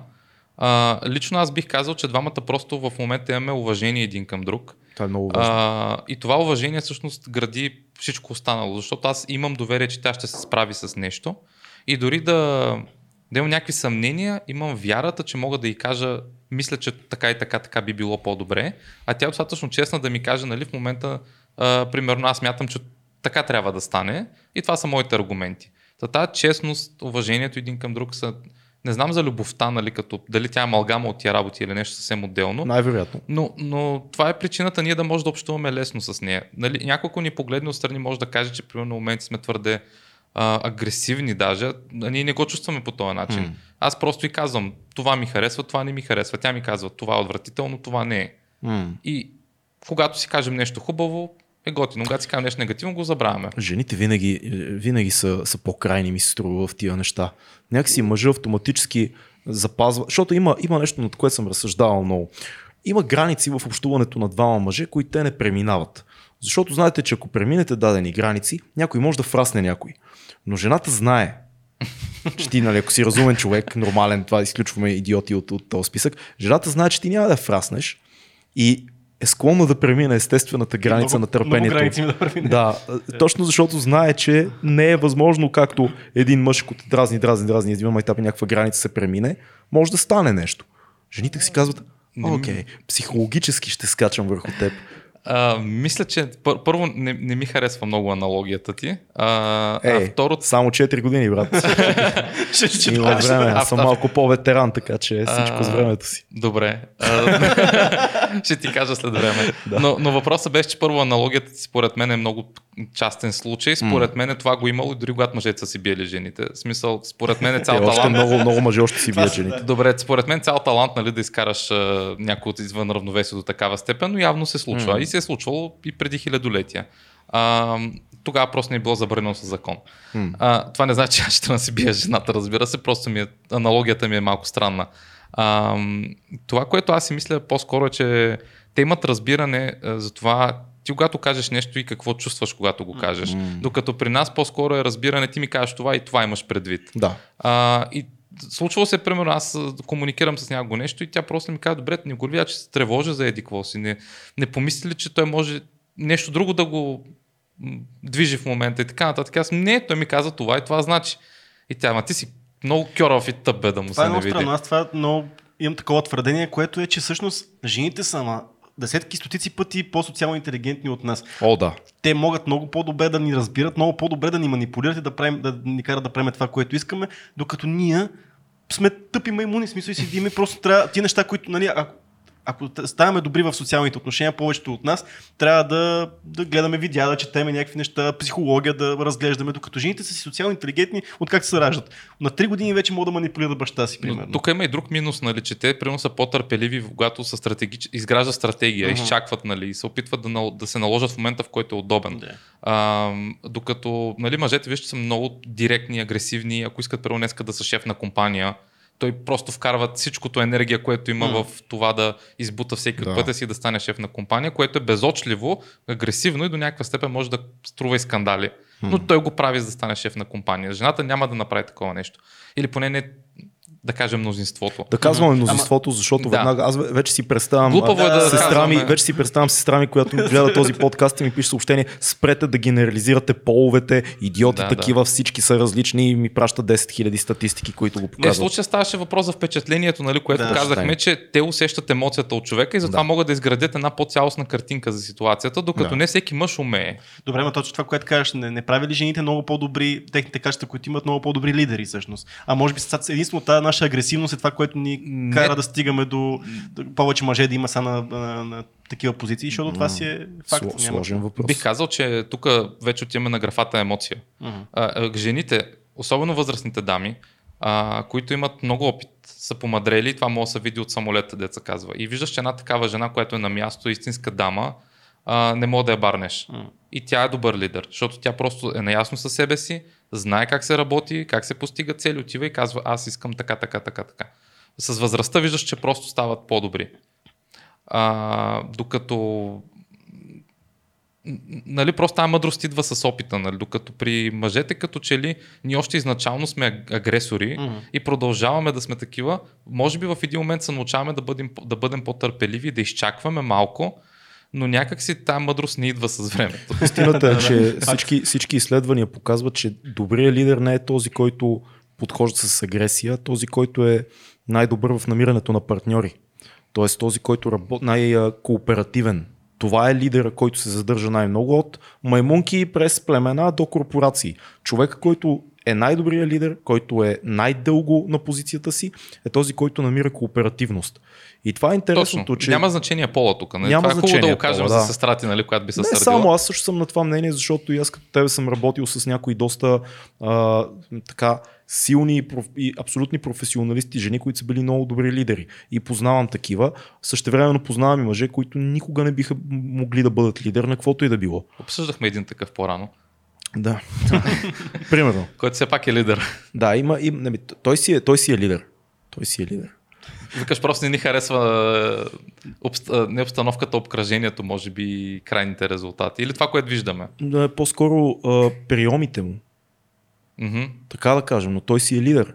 Ако не беше, няма. Той, има харизмата, има виждането, има обединителната функция. Това, това може да го видиш с всяка а, гънка на тялото му. Той е топ ейп, разбираш. Да. голямата... Алфа мейл, Алфа мейл е с факт, смисъл. Той това го има. Мен това не ми е проблема. Проблема ми е а, нещата, които прави и, и криминалните мутренски 90-тарски приеми, с които продължава да управлява Въпреки държавата това, ни. аз не мога да си представя нито една дама да, да, да говори по този начин. Дори да е страхотен лидер, аз не мога да си представя. С какъв някоя... смисъл? Те с, да имат тези приеми, О, да използват такъв език и така нататък. Но това е хубаво на жените, те биха имали други приеми. И пак може да, да се твърди. Една Меркел виждаме веднага, че е дама, която също Тачер. е много твърда и желязна. Тачер, Тачер да. Има много примери. Я да фанеме темата за феминизма. Какво мислиш? А, е, са феминизма. Какво мислиш за тая това? За, така. Не, не, не, нищо не мога да кажа. Нищо не мога да кажа. Днес така хубаво се разбира с приятелката си, живеят си, разбират си. Ти сега по същото да има феминисти в тази цялата обстановка. Винаги има. А, аз не винаги мога има... да кажа дали подкрепям или не подкрепям феминизма. Нали. Идеите, с които феминизма е тръгнал, са нещо хубаво, нали. Равенство между половете, от гледна точка на това, Добре, окей, могат да гласуват, феминизъм, да. да. ня бият и така. нататък. Крайния феминизъм. Крайния, крайния феминизъм, като модерния, всяко модерния крайно нещо феминизъм не е е крайен готин. феминизъм, така иначе.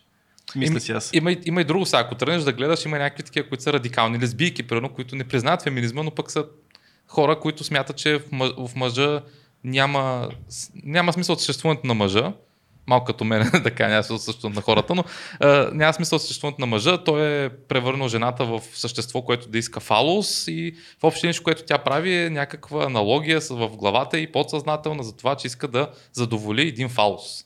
И тия радикални лесбийки са от сорта на, ако мъжа участва изобщо в а, всичко това, а, ние сме просто едни такива манипулирани подсъзнателно от неговата фалическа, а, как да се изразя? Сила. Сила, да. А, ако сме лесбийки и сме радикални, ние ще оценим жената като жена и с всичките й а, качества и така ще просъществува човечеството. Това е толкова против биологията на човека и цялата химия и, и биология. Аз не съм антрополог, не съм биолог, не съм психолог и не мога да коментирам. Казвам ти просто нещо, което ми е направило впечатление. Във Не, връзка не, с феминизма това звучи да, крайно фрапантно. Стран, странно е, но пак е, пак е много радикално. А, аз, а, аз продължавам да си мисля за това, което ти каза за нихилизма. Аз не смятам, че ти си нихилист. Защото това може би е някакво... Аз нямам дефиниция на нихилизъм, просто се чувствам като нещо, което ням... съм окей с идеята всичко да бъде унищожено. Ами, аз живея по правилото, че не съдя човек по това, което казва или дори по това, което вярва, а по-скоро това, което прави. Това най-много ми говори за действията, за това какво, какво мисли реално един човек, дори да не си го признава. И факта, че ти намираш смисъл в това, което правиш и този смисъл те предвижва в живота, това е точно обратното на нихилизъм. Защото ти кажеш, да, окей съм, нищо да не съществува. Да, да, ама ако наистина беше окей нищо да не съществува, ти нямаше да развиваш нова технология, нямаше да обучаваш, нямаше да правиш всичко това, което ти правиш, защото ти щеш да кажеш какво значение има по дяволите, ако намерим тази нова технология. Нали всичко ще изчезне след милион години. Да, може би е въпрос на егоизъм в случая към мене, защото аз на мен много ми е приятно да съм жив. А, ако трябва да съм честен, за сега винаги ми е било приятно Хубаво е да, да съм жив. жив, да. да, винаги ми е било приятно да съм жив и част от нещата, които правя, защото просто искам все още да ми е приятно да съм жив. Но може би Но си ти прав. е приятно да си жив, защото имаш цел. Мо- Ако просто вегетираш в пространството и... Да, може би думата, значи ви сега за първи път казвам думата нихилизъм, може би тук, като се замисля. Имах предвид нали, това, че глобално не виждам смисъл, но може би си прав нали, с това, че действията, които правя, говорят повече за това Абсолютно. какво казвам и какво мисля. Не съм мислил по този начин. Ако трябва да съм честен, рядко мисля и за какво съм. Имам предвид. Миналия път ме питахте какви са политическите възгледи. Рядко мисля какви са политическите възгледи. Просто има неща, които харесвам и неща, които не харесвам. Неща, които смятам, че са логични, неща, които са нелогични. Кажи ми един филм, който харесваш. Оф, е, миналия път, нали, казах Dead Poets Society. Сега ще кажеш друг. То е така. Виж сега, каквото и да кажеш, то нищо няма смисъл, така че да, да, така е. Да взема да не кажа нито един филм. А, добре, е, Breakfast at Tiffany. Ммм, закуска в Тифани. Защо ти харесва този филм? Я го, малко го продай на зрителя. Защото е, може би, последният филм, в който аз видях същинската елегантност, прикрита зад лека гротеска, така да се каже. Нали, това момиче, което е, е иска да бъде в хай лайфа, иска да забрави миналото си, а, иска да бъде просто една страхотна актриса ли там, за каквото се бори постоянно, да бъде красива. Тя все пак е красива и неосъзната и един човек и помага, просто защото любовта нали, ги събира и така нататък, но идеята на филма е много трогваща, бих казал. Аз мисля, че ти си една романтична душа, много... Е, ти сега ли го разбра това? много да, потвърдих си го. Аз знаех, че е, но много ме кефи това в тебе, че съчетаваш крайностите на човек на науката, на а, разума, на рациото и така нататък. Обаче в себе си а, ти си една много романтична душа, която според мен цени човешката природа и, и това, което ти си слагаш, ай всичко да изчезне и така, това е просто а, някаква, някаква твоя, айде да не го нарека маска, но нещо чаровно, което на теб ти се струва готино да го кажеш, но не го мислиш. М- не, реално, реално наистина го мисля, не, не, не съм мислил да го казвам готино, а, но не мога да го обясня. Да. Реално, може би наистина има проблем в случая с изразяването, но Не, нямаш, ние те в, разбираме. в, в, филм, в филма нали, просто има една елегантност, Има. която харесвам. Има. И смятам, че е режисиран брутално добре. И може би един такъв олдскул, който всеки би искал да види, за да малко да, да си насити едни сетива, които сме забравили с модерното кино Класа. да ги насити. Има класа в този филм. Да. да. А това, което, защото а, аз искам да тълкувам твоята нали, концепция за нихилизма, защото това, което разбирам, да се включа и аз, защото ти само говориш. А, аз това, което разбирам е, че аз имам такъв подход малко в нещата, които прави, нещата, които ме, ме притесняват и ме тормозат. Защото има много хора, които това, ако не е така, ми е така, ще ги притеснява. Мен това не ме бърка, има много по-големи проблеми в света.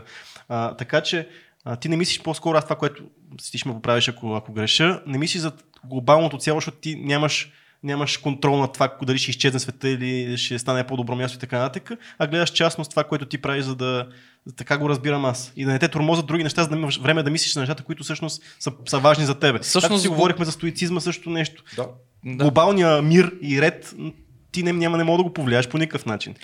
Обаче мога да влияеш това ти кой си и какво правиш. Всъщност си доста прав. Може би успя да го обясниш по-добре от мен, наистина, като се замисля. А, сещам се даже в момента, че един път ме бяха питали за нещо подобно. Мисъл, някой ми беше предложил да чета някакъв ам, вестник. М. И аз казвам, защо го чета, нали? Тоест, с някакви конспиративни теории вътре.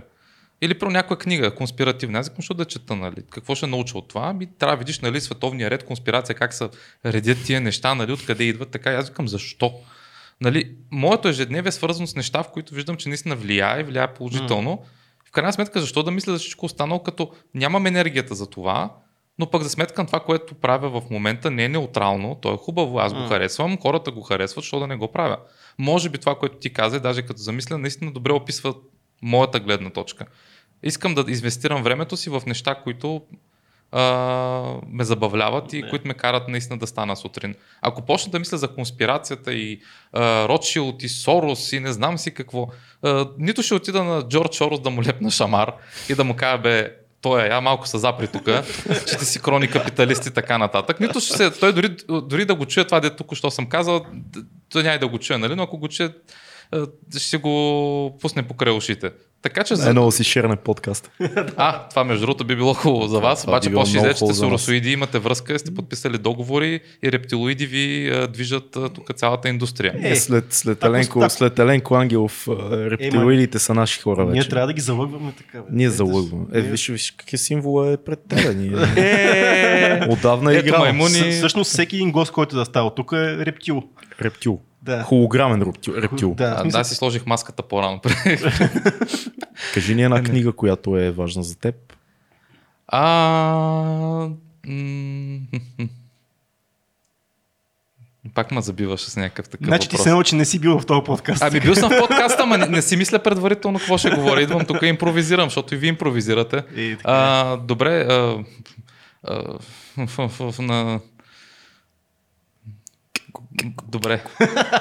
да, добре, да кажем, мислех си за няколко книги, но примерно Малазанска книга на мъртвите на Стивън Ериксън, но тук бих казал и Есълмънт и Ериксън, двамата автори на тази вселена.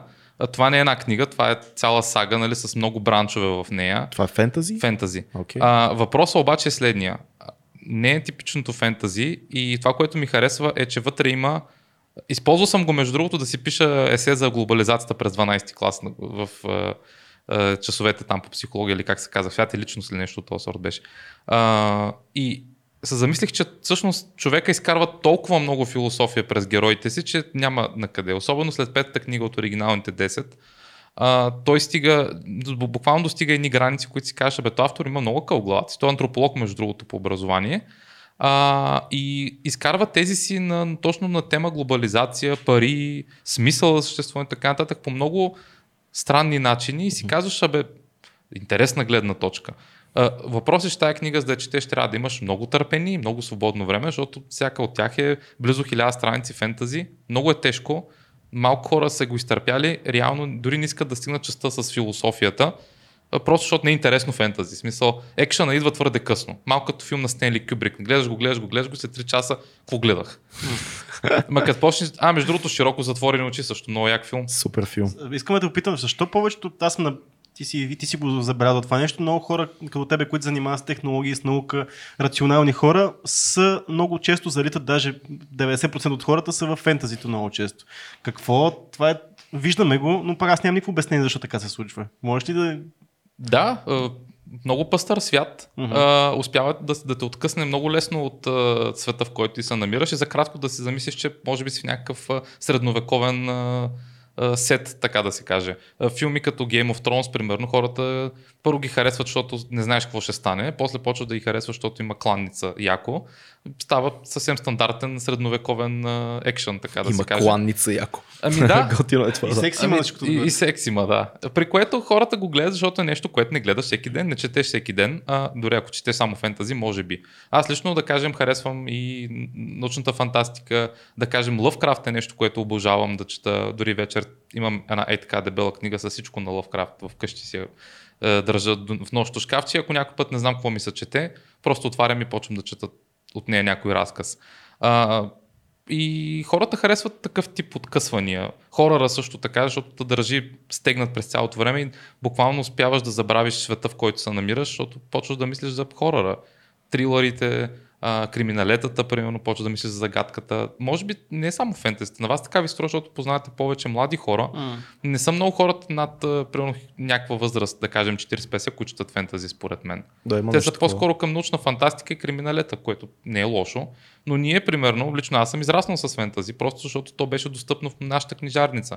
Аз си спомням, че искам да си купя нова книга. Не вкъщи имаме и винето, и на Карл Май всичкото. Всички А, трябва да имат винето. Да, да. Имаме, ако щеш, на Захари Стоянов всичко, което е изкарал, Иван Вазов, всичко, което е изкарал, Виктор Юго и така нататък. Между другото, за Вазов мога да кажа интересни неща също, но... Кажи, а, кажи. Добре, а, е сега, само да кажа това. Имахме ги тия работи и в един момент аз искам да чета нещо различно, защото тук ми е дошло от индианци, е, какви ли бяха там. И отивам в книжарницата, и хайдути, и отивам в книжарницата, и отивам в книжарницата и вътре има фентази, защото това в момента се продава и просто какво си купувам фентази. И Аз израснах с фентази, защото просто то се продаваше и това има кое да си купя. Да. А Иван Вазов, той изпитах един Дъни Кругер, Кругер ефект, когато за- запознах с Вазов. В първи момент, нали си кам патриарха на българската литература много як.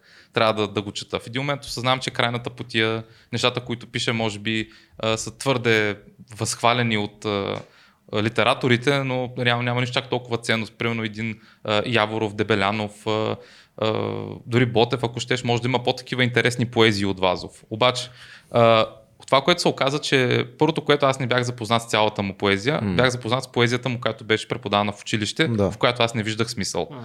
А, в смисъл патриотизъм, окей, но а, някакси Ботев ми беше достатъчен. И в един момент виждам другата му поезия, която а, пак е патриотизъм, а един друг, примерно новото гробище на Сливница, едно М. стихотворение, което не мога да спра да чета, просто защото толкова добра поезия, ма Силно е. толкова добър ритъм, толкова на място думи. И въобще е страхотно. Валери Петров също успява да борави добре с думите. Все едно е така излязло от него, а то не е така. Той е работил години на това. И аз си казах, Вазов го прави това нещо, просто е първият, който имал нюх как се прави, обаче не бях прав. Купих си една книга, която се казва Епопея на забравените. Всъщност хваща Епопея на забравените, хваща и друга негова поезия. И отзаде имаше всъщност неща, които Вазов във вестници и така нататък са го питали, буквално интервюта на Вазов, ако щеш. И аз за първи път осъзнах, че хората от това време са били толкова знаещи, толкова начетени. И чета нещо, изречение на Вазов. Написах, а, примерно, от, епопея на забравените, примерно Ода за Левски или там Кочо, защото те е реминисценция към на Викторио Гойди, какво си, някакъв шведски поет, вече не му помня името. И аз си казвам, това е 1800 ни коя година и той използва думата реминисценция. И това беше първото. И после продължавам да чета и забелязвам, че той има крайно добър изказ. Нали, той не е един проселен от Сопот, на който му е дошъл нюха. Той е човек, който е чел наистина много и е крайно еродиран. И си дадох сметка, че и Ботев е такъв. Нали, ако щеш после и Дебелянов, и Яворов, защото ги споменах. Подигото е един брутален А. роман. Както и да го гледа човек, просто Как, деца, как му е хрумнало да го напише? толкова е много пластов и толкова световно, световен роман. Да, Даже, и, а, чакай, тъй като тук е хубаво да споменем, Пенчо Славейков, той е бил номиниран за Нобелова награда, но е починал, да. за съжаление. Елисавета Багряна е била номинирана и то два пъти, мисля, че за Нобелова награда и ще да бъдем, че първата жена, която да спечели. Но тогава е било с някакъв съветски... Много политика има в Нобеловите да, награди. да, да. литература А, бил е с винаги. някаква съветски поет, не му помня името едновременно и трябва да се откаже. Поне така ми е преподавано. М. Не мога да твърдя. Не съм го проверявал дали Не, наистина. И, и, и ти си кажеш, това са не Света Багряна, също всяки произведения. Ти си кажеш, това са толкова можещи хора. Защо, в училище никой не ти идва ти обяснява, абе, той човек е бил много ценен, защото еди какво си, пък дай сега да видим в поезията, в която той изразява себе си. Всичко е, трябва да научим две хубави очи на Яворов, защото е огледално такова стихотворение. Трябва да научим еди какво, защото него има, примерно, как се казваше това, анжамбан, примерно, където ударението ти е в средата на стиха паузата, извинявам се, от средата на стиха, трябва да учиш примерно по дилото, защото Вазов го е написал. Добре да обясни ми защо? Мисля, кое е движил Вазов? И ти четеш всъщност думите на Вазов за Вазов и разбираш, че Вазов не го е, го е движил, много, много неща са го движили. Не е било българщината да преуспее. Той е било твърде много неща. И си кажеш, той човек е една а, гама от а, интереси, които ти трябва да знаеш, да осъзнаеш той какво може. И защо е бил патриарх на българската литература. И буквално, след като прочетох това за Вазов, и почнах да, нали, да му чета много поезията, аз почнах да, да се просълзявам. Реално не съм, никога преди това не съм се чувствал чак толкова отключен от една поезия. И да се вика, буца ми засяда в гърлото, защото почвам да осъзнавам той какво си е мислил в този момент. И а, дори и в този момент нали, почнах да осъзнавам и не само него. Нали, да... И почва да става и тъжно и за самия човек, първо такъв като Вапцаров, нали, осъзнаваш какъв е бил, какво е можел, колко е знал и всъщност къде е бил принуден да бъде. Гео Милев също Гео Милев. въздействаш толкова много. Гео Милев. Той... Въпросът е дали ние просто по-късно, понеже порастваме и намираме тия неща и ги разбираме по нов начин, дали, дали проблем е в това, което се преподава или просто ти си малък, като и, и главата ти е, хвърчи във всякакви имах, интереси. Аз имах страхотни учителки по литература в училище и въпреки това нямах това съзнание. Да. Мисля, те преподаваха, опитваха се да обясни всичко това, аз не можех да го осъзная. Ами, защото ти преподават Ботев 5-6 клас, ти какво разбираш 5-6 клас? Да. Той ти, примерно, борба. Той, даже ако четеш борба стихотворението, ам, в него имаш някакъв, не бих казал сатанизъм, но отричане от Господ, така да се каже. Той ти обяснява за човека в тебе, нали? Ти, ти виждаш как света, още тогава, той говори за някаква конспирация си едно. Света се движи от, от глупците, нали? И как, каквото и да правиш, те са там и ще ти очернят живота. Точно стихотворението борба. Или елегия, или, към, или майци си и така нататък. И, и си казваш, нали, такъв еродиран човек, но едно пето, един петокласник не може да разбере какво тежи. Какво означава той да остане без майка си? Майка му ще някъде той ще разреве от тъга, но не може да осъзнае, че с това той да се раздели с майка си, това е края и след края няма нищо. Тя няма да се върне от работа след 8 часа. Mm. Тя няма да, или той няма да се върне. И това е една буца, която взимат от тебе и, и, и, и отива за винаги. Абсолютно. Е това отнемане, един петокласник трябва да има много неприятно детство, за съжаление, за да разбере. И дори тогава няма да усети няма цялата как, твърде, гама. Твърде малки са, като, като ги учат тия неща. Да. Твърде малки са. То дори и за подигото, аз като го четох в колко бях, 12-13 годишен, 6 или 7 клас. клас мисля, че нещо такова. Мисля, да, а, окей, нещо интересно ти е, ако обичаш нали, като цяло да четеш, ти е интересно, но може да хванеш всички дълбочини на това нещо. Не можеш. Камо ли пък поезия? Камо ли да. поезия? Ще разбереш ти на твоите момче на 12-13 години, ще четеш такива тежки неща. Всъщност винаги е, този експеримент, ако всеки от е, нашите зрители си го направи, да се върне към нещо, което в училище не виждал, да се върне сега към него и да го прочете, да види сега в момента как, как се почувства. Как... Това, което каза всъщност, защото тогава наистина ти си го чел, то по задължение, още повече, mm. нищо не си разбирал. Ама има някаква причина. Както казваш, най-вероятно не е обяснено добре тази причина, защо нали, се учи, но има причина. И сега, ако се върнем, ще видим. Mm. Ние сме си го говорили това да. много пъти. Когато да. се върнеш към тези неща, които сме ги учили в училище, съвсем друго нещо е смисъл, ама нива, нива, нива. Още по-интересно е това, което ти каза, когато прочетеш писмата на тия хора. Mm на Вазов, на Ботев, на Геомилев, нещата, които те са пишели за нещата, които ние да. знаеме, е тогава става наистина интересно, защото този човек добива триизмерен, триизмерен вид. Да. Вече е жив човек с всичките му тревоги.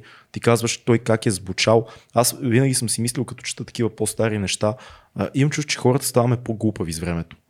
И това е нещо, уж, нали, ние говорихме и в други подкасти сме да. говорили за това, че всъщност уж се отваря информационно всичко, но средното ниво, базовото ниво пада в сравнение с хората от предишните векове. Не говоря нали, за примерно 15-16 век, говоря за 17, 18, 19 век. Ако искаш дори в социалистическите години, ти като оня ден попаднах на анкета на БНТ от 70 и някоя година, спират хора по улицата и ги питаха някакви неща. Начинът по който говорят тези хора. Рандъм от улицата случайни хора. Аз смятам, че литературен хубав български язик сложно композирани изречения. А сега като спреме някой... Е, бате, е, маймуна. Това е може би някакъв вид, някакъв вид ентропия. В Смисъл нещата отиват към хаос, нали? но после правят трябва енергия да се съградят обратно. Но това, между другото, е ин- интересно, което М. казваш. На също ми е правило впечатление ерудицията на хората от времето на комунизма. Ако трябва да го споменем с нещо хубаво, защото има много неща, които не са хубави в него, Повечето. е и това, че равенството между половете. Ако се замислиш в момента 50-50 България имаш жени и мъже и никой не го интересува ти дали си адвокат или адвокатка. Ти си нотариус еди коя си, ти си а, лекар, доктор и така нататък, инженер еди кой си. И това е нещо, мисъл, ние да нямаме мислене за това дали е мъж или жена срещу тебе, според мен немалка част от това е комунизма го е дал. А, не казвам, че е хубав комунизма, просто казвам, че едно от хубавите неща, които аз виждам. Ако ще говорим за хубави неща в момента, примерно в Штатите, нещо хубаво, което ми направи впечатление, е, че бяхме в а, музея Гети в Лос Анджелис и класове деца, де- първи клас деца, първи, втори, много малки. Първо бяха огромен брой. А, видимо, според мен бяха от различни щати, защото чувах разлика в диалекта им, а, акцента. Учителките заставаха с тях пред картините, докато аз ще щъкам и си казвам, «А, много хубава картина на Моне, примерно. Ще взема а, примерно такава, не дупликата, Картичка нещо. Ами не, Постер пред- за стената. Да, постер, да. Да. А, и учителките имат, една учителка имаше примерно 10 деца, не 30. Да, като при нас, лудницата. Им, има 10 деца. В музея. И, и, тя, Иванчо, не пикай там. и тя казва, примерно, и гледат картина на Пикасо, ако не спомня, или на Ван Гог. М. И гледат картина и викат, добре, я вижте тия цветя. И почва да ги карат те да мислят. Защо тия цветя са еди къв си цвят? А, но не е така заучено. Но кажете си мнението. А това цвете тук, що е жълто? Що е единственото жълто цвете на тая картина? И те казват ми, защото е различно. И тя, и тя почва да обяснява, ето смисъл да си различен. Ти, може, ти също си цвете като останалите, но ти имаш някаква характеристика. Тя не го казва Пак характеристика. надушвам пропаганда в цялото Не, обяснение. бе, не, няма пропаганда. Исках да кажа разликата в образованието. Да, нали, че, а, тогава, са, когато видях това в щатите, ми стана аз, че там учителите, поне в детските години, се опитват да, да ти обяснят смисъл. А, от първи клас деца ти обясняват смисъл на изкуството. М. Аз първи клас трябваше да нарисувам какво съм правил лятото. Примерно.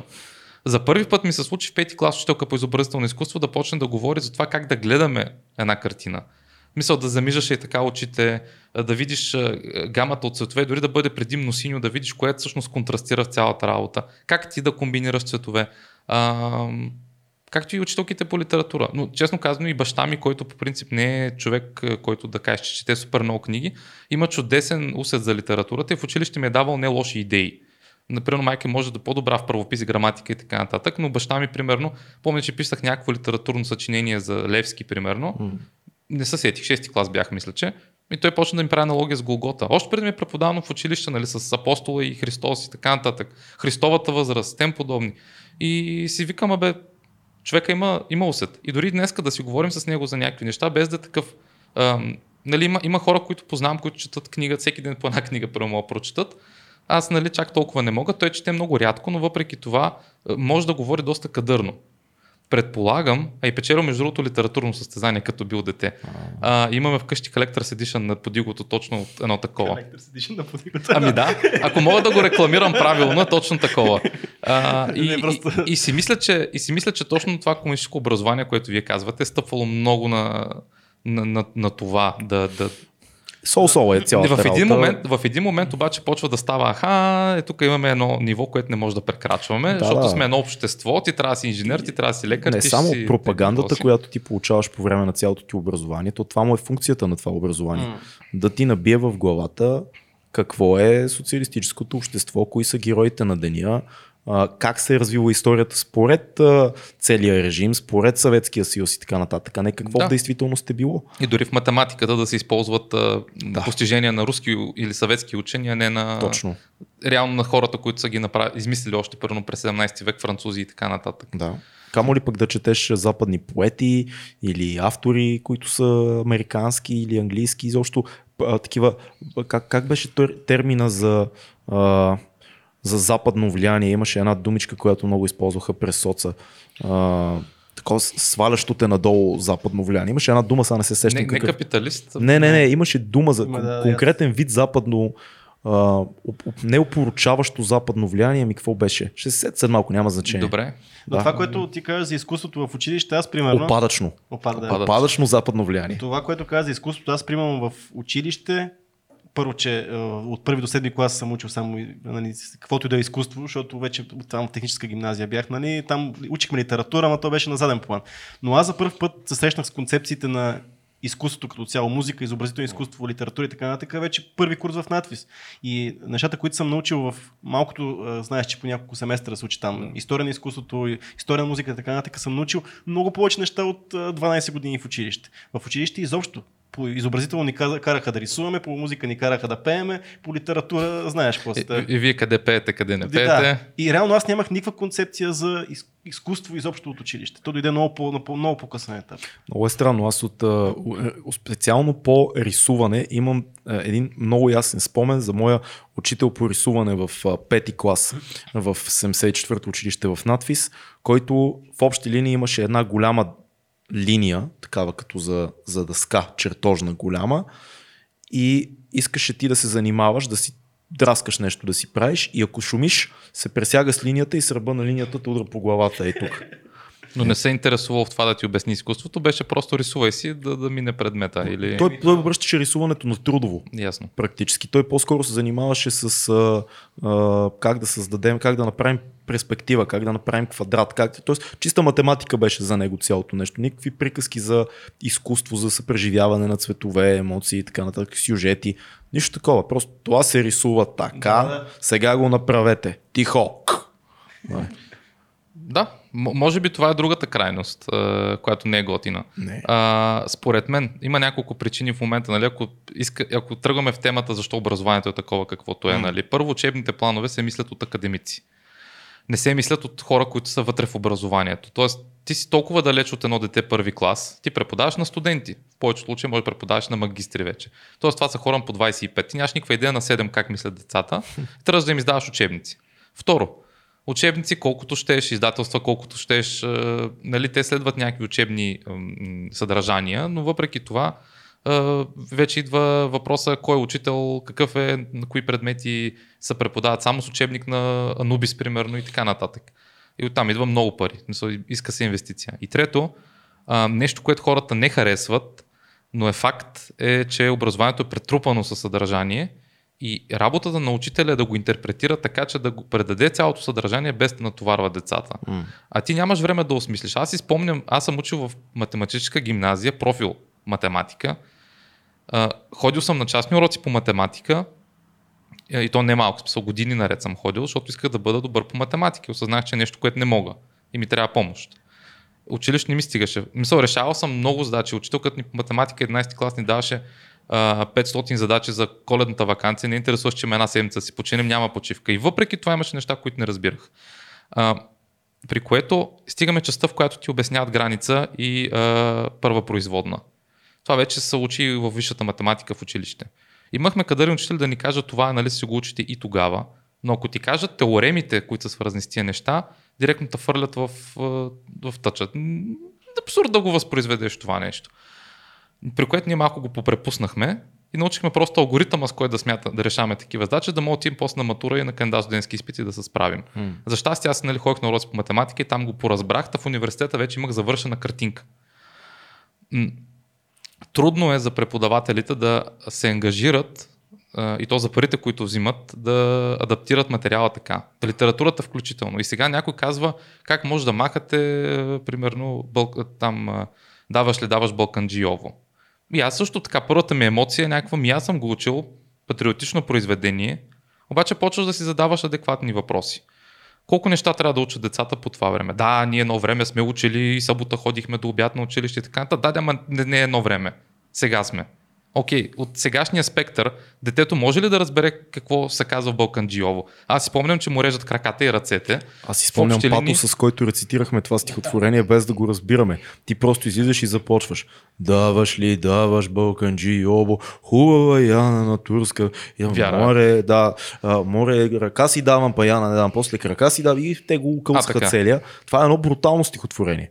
Но ти си прав, че това е много Аби ти, ти го учиш кой клас? Трети или четвърти? Не си малки, спомням кога се учеше. Малки, малки. Или хубава си татка, татко вино. Нали, то е готна песничка за децата, но в общи линии а, не носи, няма добавена стойност, освен просто да я знаят. Което не е лошо. В общи линии обаче, ако те имат нещо, което Виждаме, че не могат да научат, защо да не се концентрираме върху това да го научат. Другото, можем да го преподадем, не пречи.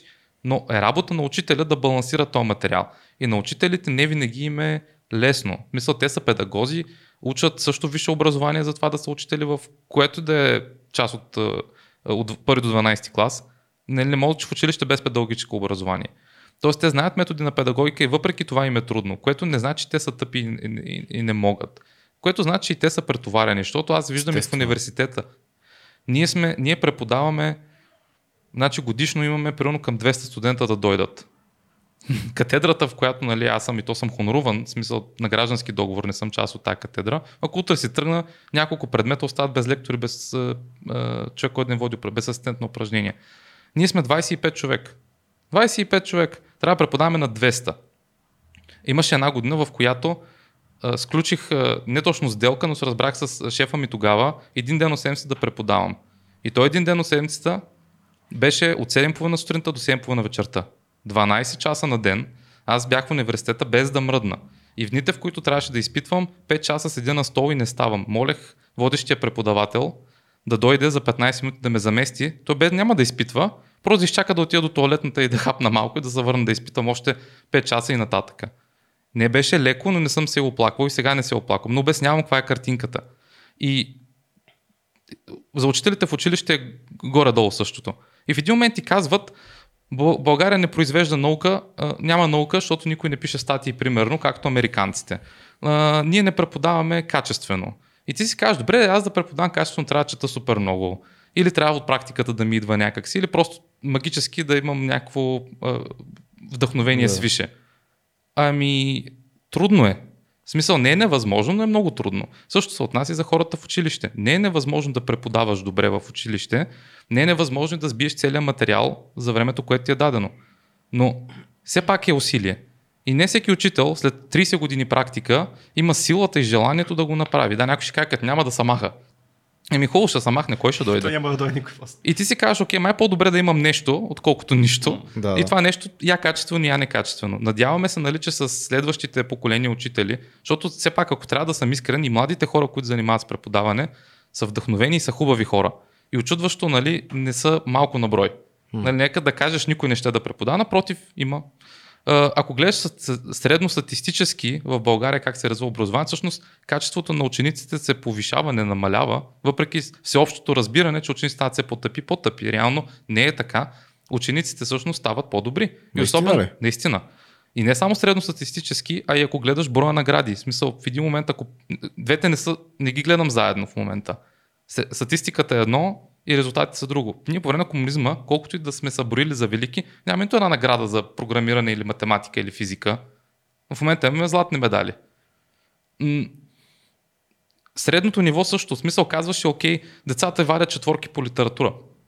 Средно. Да, няма, гледаш, че преди също са вадили по-низки оценки. Може би трудността е била различна, но това не съм аз то, който ще го реши. Това го решава Министерството.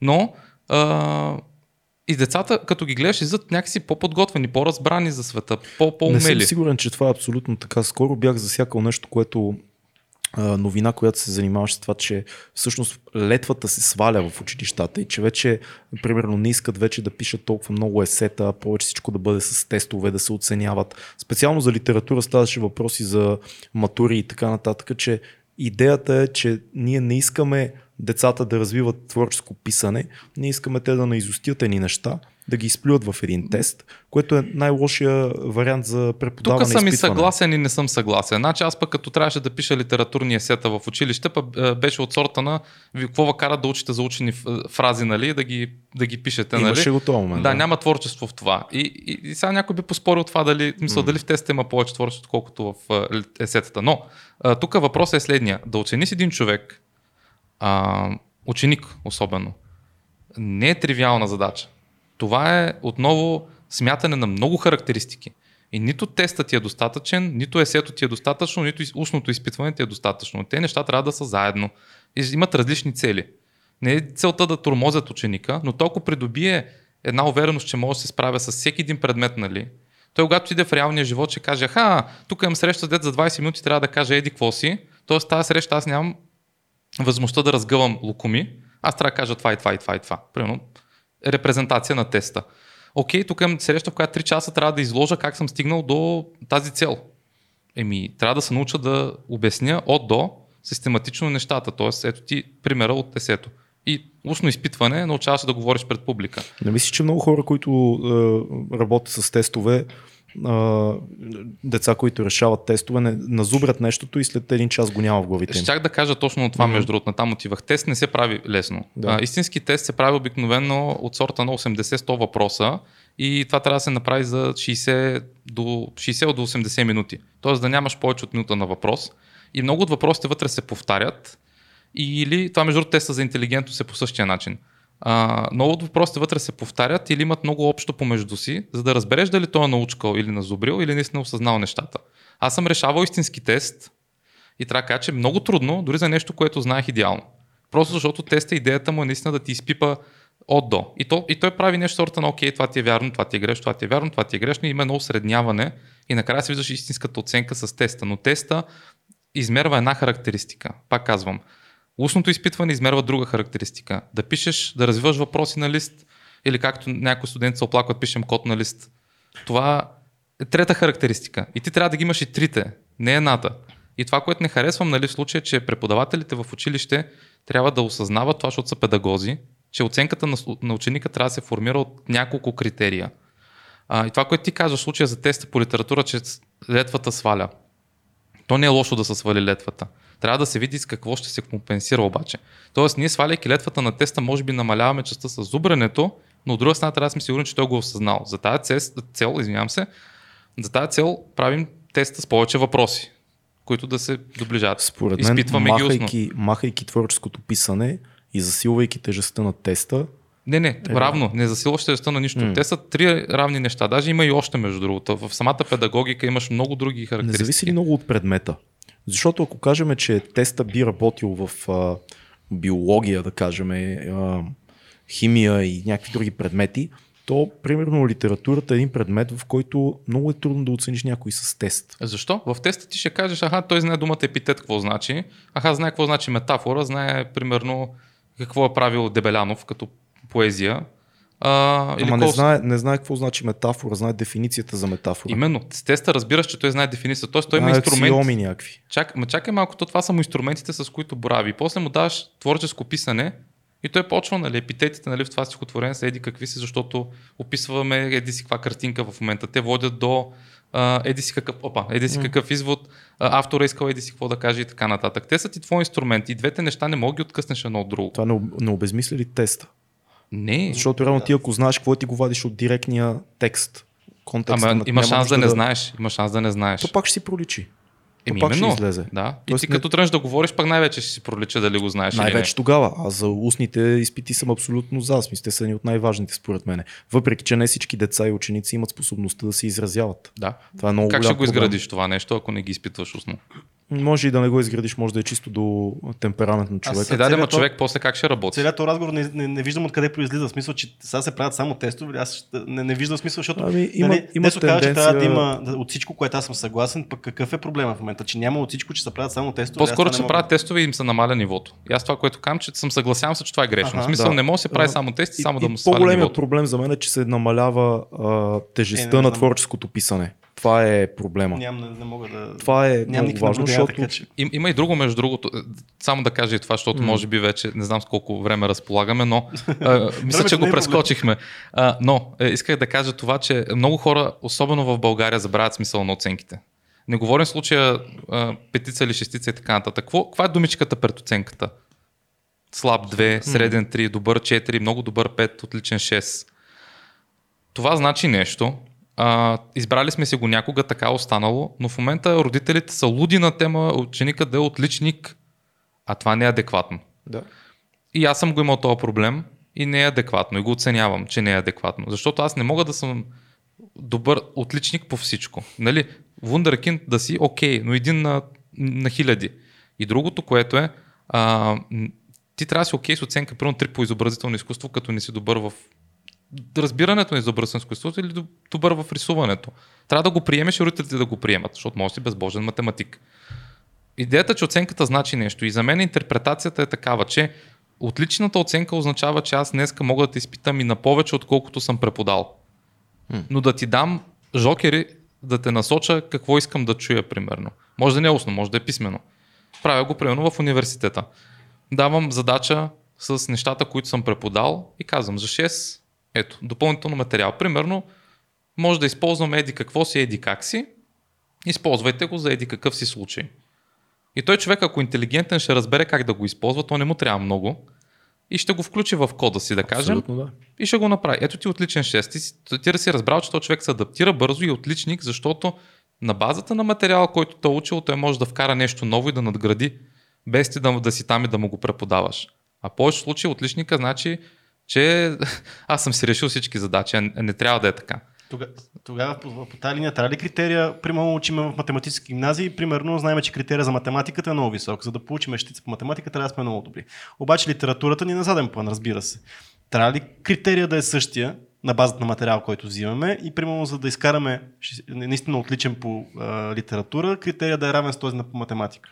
Или не означава това? Смисъл- Не мисля, че мога да ги съпоставиш толкова лесно. Нали? Какво значи равен литература с математика? Еми, може да има някакви измерими такива стоености спрямо материала, който си нататък. добре, ето, ето ти пример. А, да кажем, пишеш литературно-интерпретативно съчинение а, на произведение, което не знаеш. М. Дадено ти е произведението, прочети го сега и сега напиши това. Ето ти пример за отлична оценка, примерно. Мгм. Да напишеш добро такова, без някой да ти е казал в главата, завесите бяха сини, защото автора се чувствал еди как си. Нали, трябва да обясниш ти как го разбираш. И тук стои мястото, където учителя трябва да е окей с това, какво каза ученика, дори да не е прав по негов възглед, защото това все пак е творчество. Системата трябва да е окей. Да. А, защото тук е, това е големия ми проблем на мен всъщност.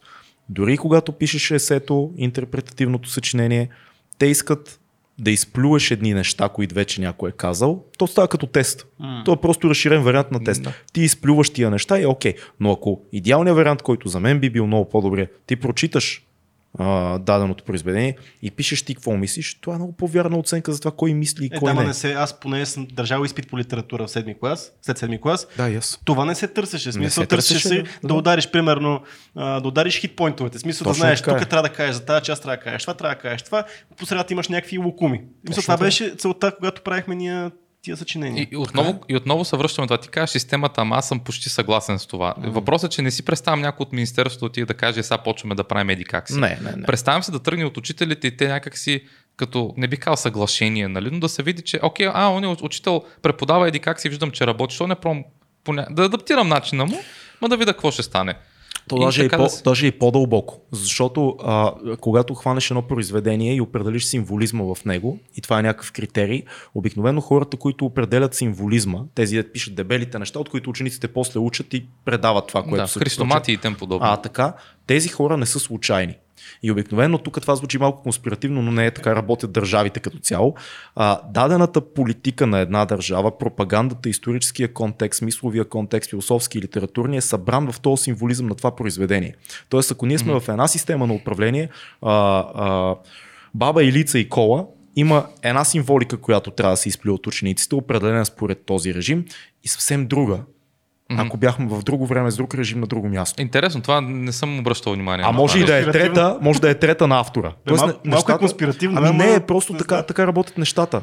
Затова е много по-важно какво, какво се случва, защото ние, ние, ние определяме. Нали? Министерството казва, че това са литератури, това са христоматите, от които трябва учениците да четат. Да, да, ама тези автори, които са вътре, не са случайно избрани. Нещата, които те казват и се смятат за най-добри, те се смятат за най-добри по определена причина. Те искат да вкарат дадена символика в главите на учениците. Е, това в момента приложимо ли е в И- и- момента? и В пак момента ще да кажа-. В момента, да, Мислиш ли? да, Как- абсолютно. Каква идеология се опитва да се вкара в главата на малкия ученик? Еми, зависи. Значи, а, помисли го от тази гледна точка. Защо по-голямата част на образованието в българските училища се фокусира върху периода ни от османското владичество? Защо учат супер малко за периода на социализма, въпреки, че е имало много какво да се прочете за там. Има много сериозен период, който се пропуска. Защо, примерно, много малко се занимават с автори от началото на 90-те години или края на 80-те години в България? Е сега. Защо е това? Защо се фокусираме върху османско? Да, то е много важно. Виз, византийския ни период също е много важен. Но защо тълкуваме цялата българска литература? Защо я и- изграждаме през погледа на, на възраждането изцяло? И когато ти завършиш гимназия, дори не малък, ами като завършиш гимназия и те питат какво е българската литература? И ти започваш Христо Ботев, Иван Вазо да... Да, Някакси хора като Атанас Далчев, Димитър Димов и така потъват, нататък. остават. изчезват. Да, Изобщо не можеш да стигнеш до тях. Ама не, това, това образование не е родило патриоти. Мисъл, не бил. Не- не е до не патриоти. Супер, има някои патриоти, има, да има, се да, ама не- не, не е до патриоти. Проблема е в модела. Защото, примерно, аз чета много а, на Георги Марков задочните репортажи и той е бил в а, писателските кръгове през социализма. Всички тези решения, кое да се учи и кое как да се интерпретира, се взима от писатели, които са в съюза на писателите. Те обаче са партийно свързани и те обслужват една идеология. И това е било през социализма, това е било по царско време, това е, това е и сега. Ема, Всичко има. Сега е завещание някакво. Сега, сега обслужва сегашната идеология. Сега обсъжда, обслужва това, което в момента имаме като политическа насоченост. Разбираш, ли? Е, много е, Имаш пред европейстика някаква. примерно, Аз не казвам дали е хубаво или лошо. Казвам, че има причина да се учат определени неща, а други да не се учат. Както и на Запад. Ема да, да, все още се учат от, нали, възроденските творби. Да, обаче е по-различна цялата интерпретация, да ти кажа честно. А не- Затова се променят произведения и се казва това пада, Окей. това влиза, това излиза. Ние, ние виждаме а, симптома на цялото нещо. Ние казваме, е, защо махнахте Балканджио, влезе еди какво си примерно. So, да, да, ма това са някакви причини. Но, но, но има и обратното. Като се замислиш, може би пък това е не точно опит да се движи масата на някаква посока, може би точно брато да помогне на масата да разбере малко по-добре. Мисля да се опитаме и оптимистично да го гледаме, не толкова а, нали, с идеята, че правим Със го, за да... Със сигурност не е черно-бяло. Да, може би е по-сложно. И другото, което ще ти кажа, това предполагам, че го има не само с литературата, но и с актьорството съсловие. Обаче, въпреки това имаш хора като Парцалев, Да, които са успели въпреки всичко да, да изпъкнат. безспорно. Имаш, дори- айде ако махнем това спорта, примерно, имаш един леяр в Кремиковци, Христо Проданов, който М. пък е известен с това, че качва Еверест. И то по- маршрут, който смята за такъв, който трудно се минава и един от маршрутите на смъртта към Еверест. М. И въпреки това го прави и то сам. Нали? Загива и въпреки това. Ам, има индивидуалности, на комунизма не му е харесвало това, но са успявали да, да изпъкнат. А, но смятам, че в текущото общество има начин. Това, което казвам, ам, е, че за каквото и да, да обърнем внимание в момента, а, нали, викаме рибата се от главата, обаче аз не смятам, че проблемите ни, нито на ниво образование, нито на ниво спорт, нито на какво, медицина, ако щеш, са, се намират в Министерството или в Министерския съвет. Да, виждаме ги тях като примери и деца викаме какъв, какви хора ни управляват, но идва от елементарни неща като нас, като човеци. Да, И е. това, че аз днеска съм излязъл и съм се изрепчил, примерно, на един доцент, е нещо, което, нали, първо поред на комунизма не е било допустимо, но днеска мога да го направя. Факт. И имам аргументи, но имам и смелостта. Въпросът е, че това ще промени леко статуквото, няма да го смени изцяло. Да. Идеята е, че може би много бавно се адаптират нещата, но за мен е промяната идва от нашата нагласа към света, а българите все още трудно казваме какво мислим. Дори на приятели. И даже вчера ми се беше случило една, не, не жена, ами цяла манифестация пресичаше един булевард.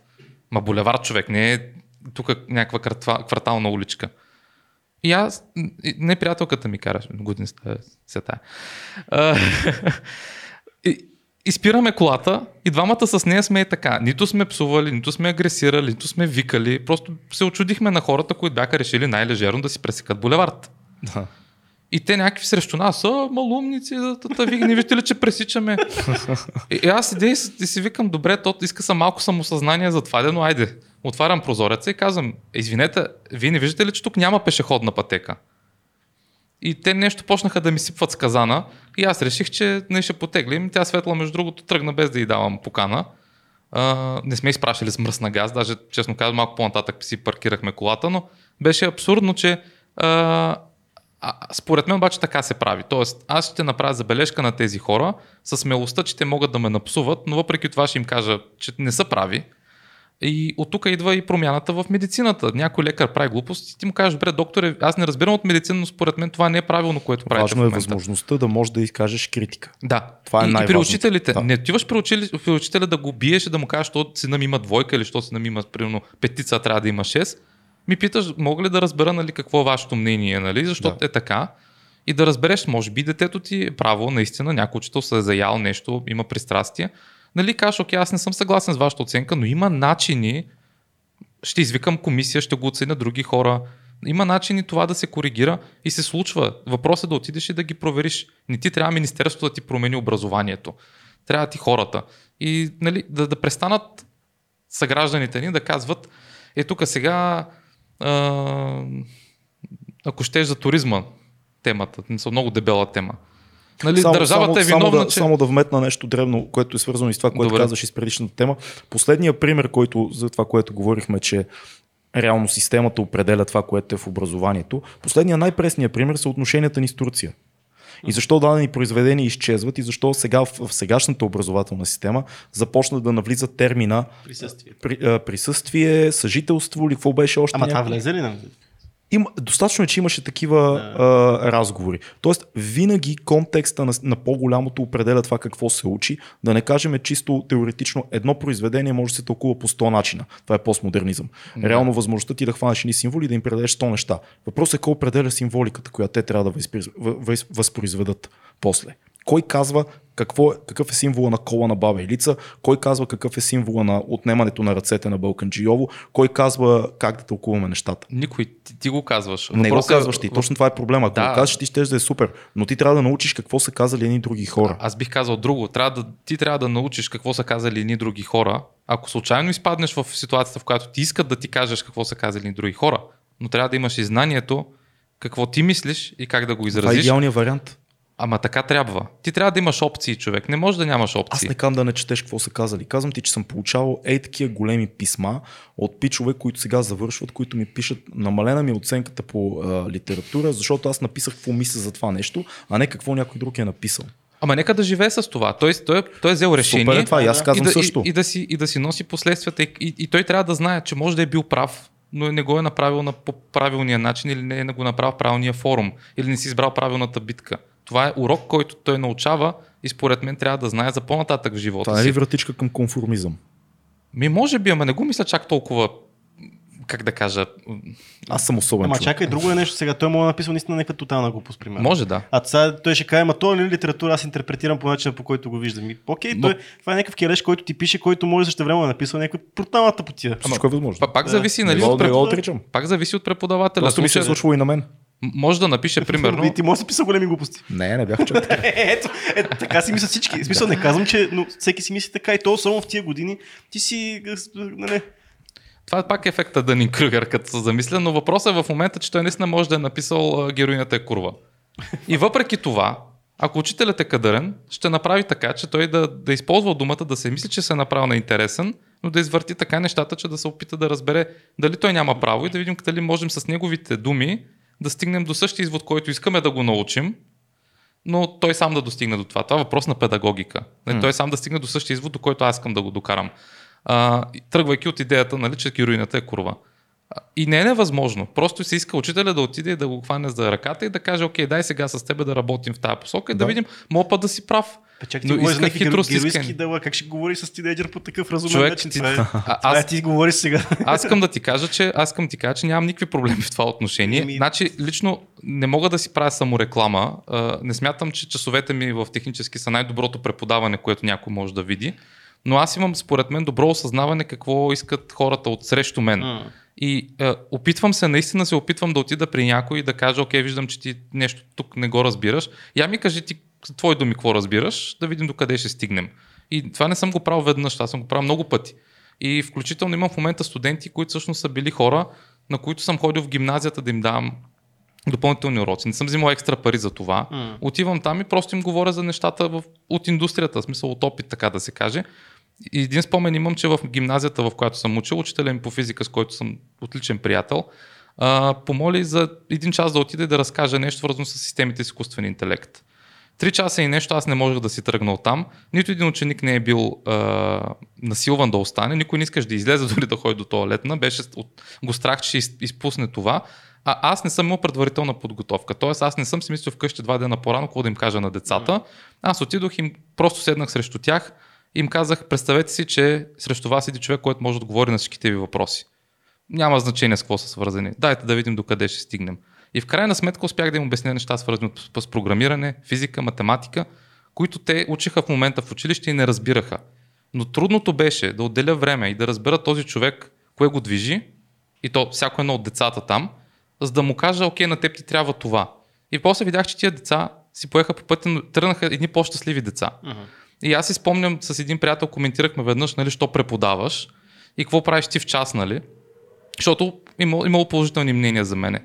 И аз казах, моята мисия, когато вляза в час, е ти да си тръгнеш щастлив от него.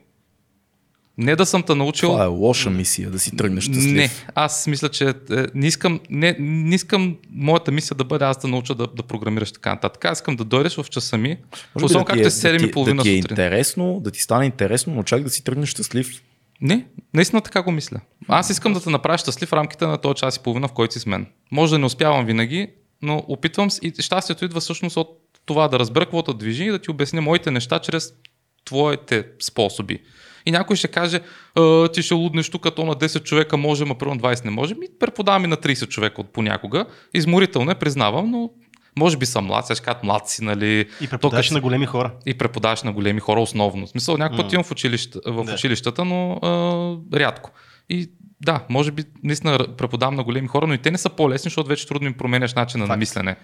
Но пак казвам, Там да, не си правя самореклама, но идеята е, че за мен лично трябва да осъзнаеш хората срещу теб какви са, както и аз се опитам да разбера вие какви сте, защото мога да дойда да ви говоря за висша математика, но няма смисъл. Не. Аудиторията ви не е такава, главно. Или може дори да е такава, но не иска да слуша висша математика за ентипа днеска. Все някой ще има дето да, да откача от Ай, кефта. миналия път си спомням, нали, че бяхме от някаква тема за Хитлер, бяхме отприщили. Аз минах през коментарите един ден просто да видя какво имат, а някой пич беше тръгнал да обяснява, че не съм бил прав за Хитлер. Ми, хубаво, не съм бил Значи, прав да, за Хитлер. Интернет това винаги някой нещо Не- обяснява, нещо, че да, някой че не не е е прав, прав. не му е харесало. Това са коментарите. Нека, нека всеки да си изказва мнението. Им- Ние, ние харесваме коментари. Именно, защо в училище да не се стимулира това? Нали, да оставиш детето да си каже коментара, Точно ще да това е е. циничен коментар, Да. но педагог, педагога срещу него, добрият учител, да, да каже, разбирам, че това е твоето изразно средство, Да. И аз сега ми кажи, нали, ти какво искаш да кажеш реално с него? Защо мислиш по този начин? Да седнеш и да разсъждаваш. Дори с математиката е така. И според мен, когато имаме едни хубави деца, които излизат от училище, ще видим, няма нужда от министерство, за да видим едно прекрасно общество, което ще дойде след нас. И някак си си мисля, че това се случва, колкото и хората да не го вярват. Мисля, че това е много добър финал. Ако искаш да затвориш, ще сте твоя този път. Десо, благодаря Благодаря много, много, Десо. много ни беше приятно. Аз ви благодаря за много поканата. неща си казахме. Отново. Ако ви е харесва този разговор, подкрепете ни в Patreon, защото и ние трябва да ядеме а, удобни платформи, харесвайте ни, лайквайте ни, коментирайте и въведете диалог, защото се оказва, че дори в училищна възраст това е най-важното да водиме диалог. Искам си да кажа, че филката е пич. Да, въпреки, че... Опростих го до края на Да. подкаста. Аз вече бях, бях, бях забрал. И аз сама се присетих Присетих сега, се, като като го го видях. видя. Да. Е, май, нищо. Живи и здрави. Ще Аз бях забрал, че е тук изобщо. Е, Тук да, е, е, той, е така по той принцип. винаги е с нас. Чао на всички.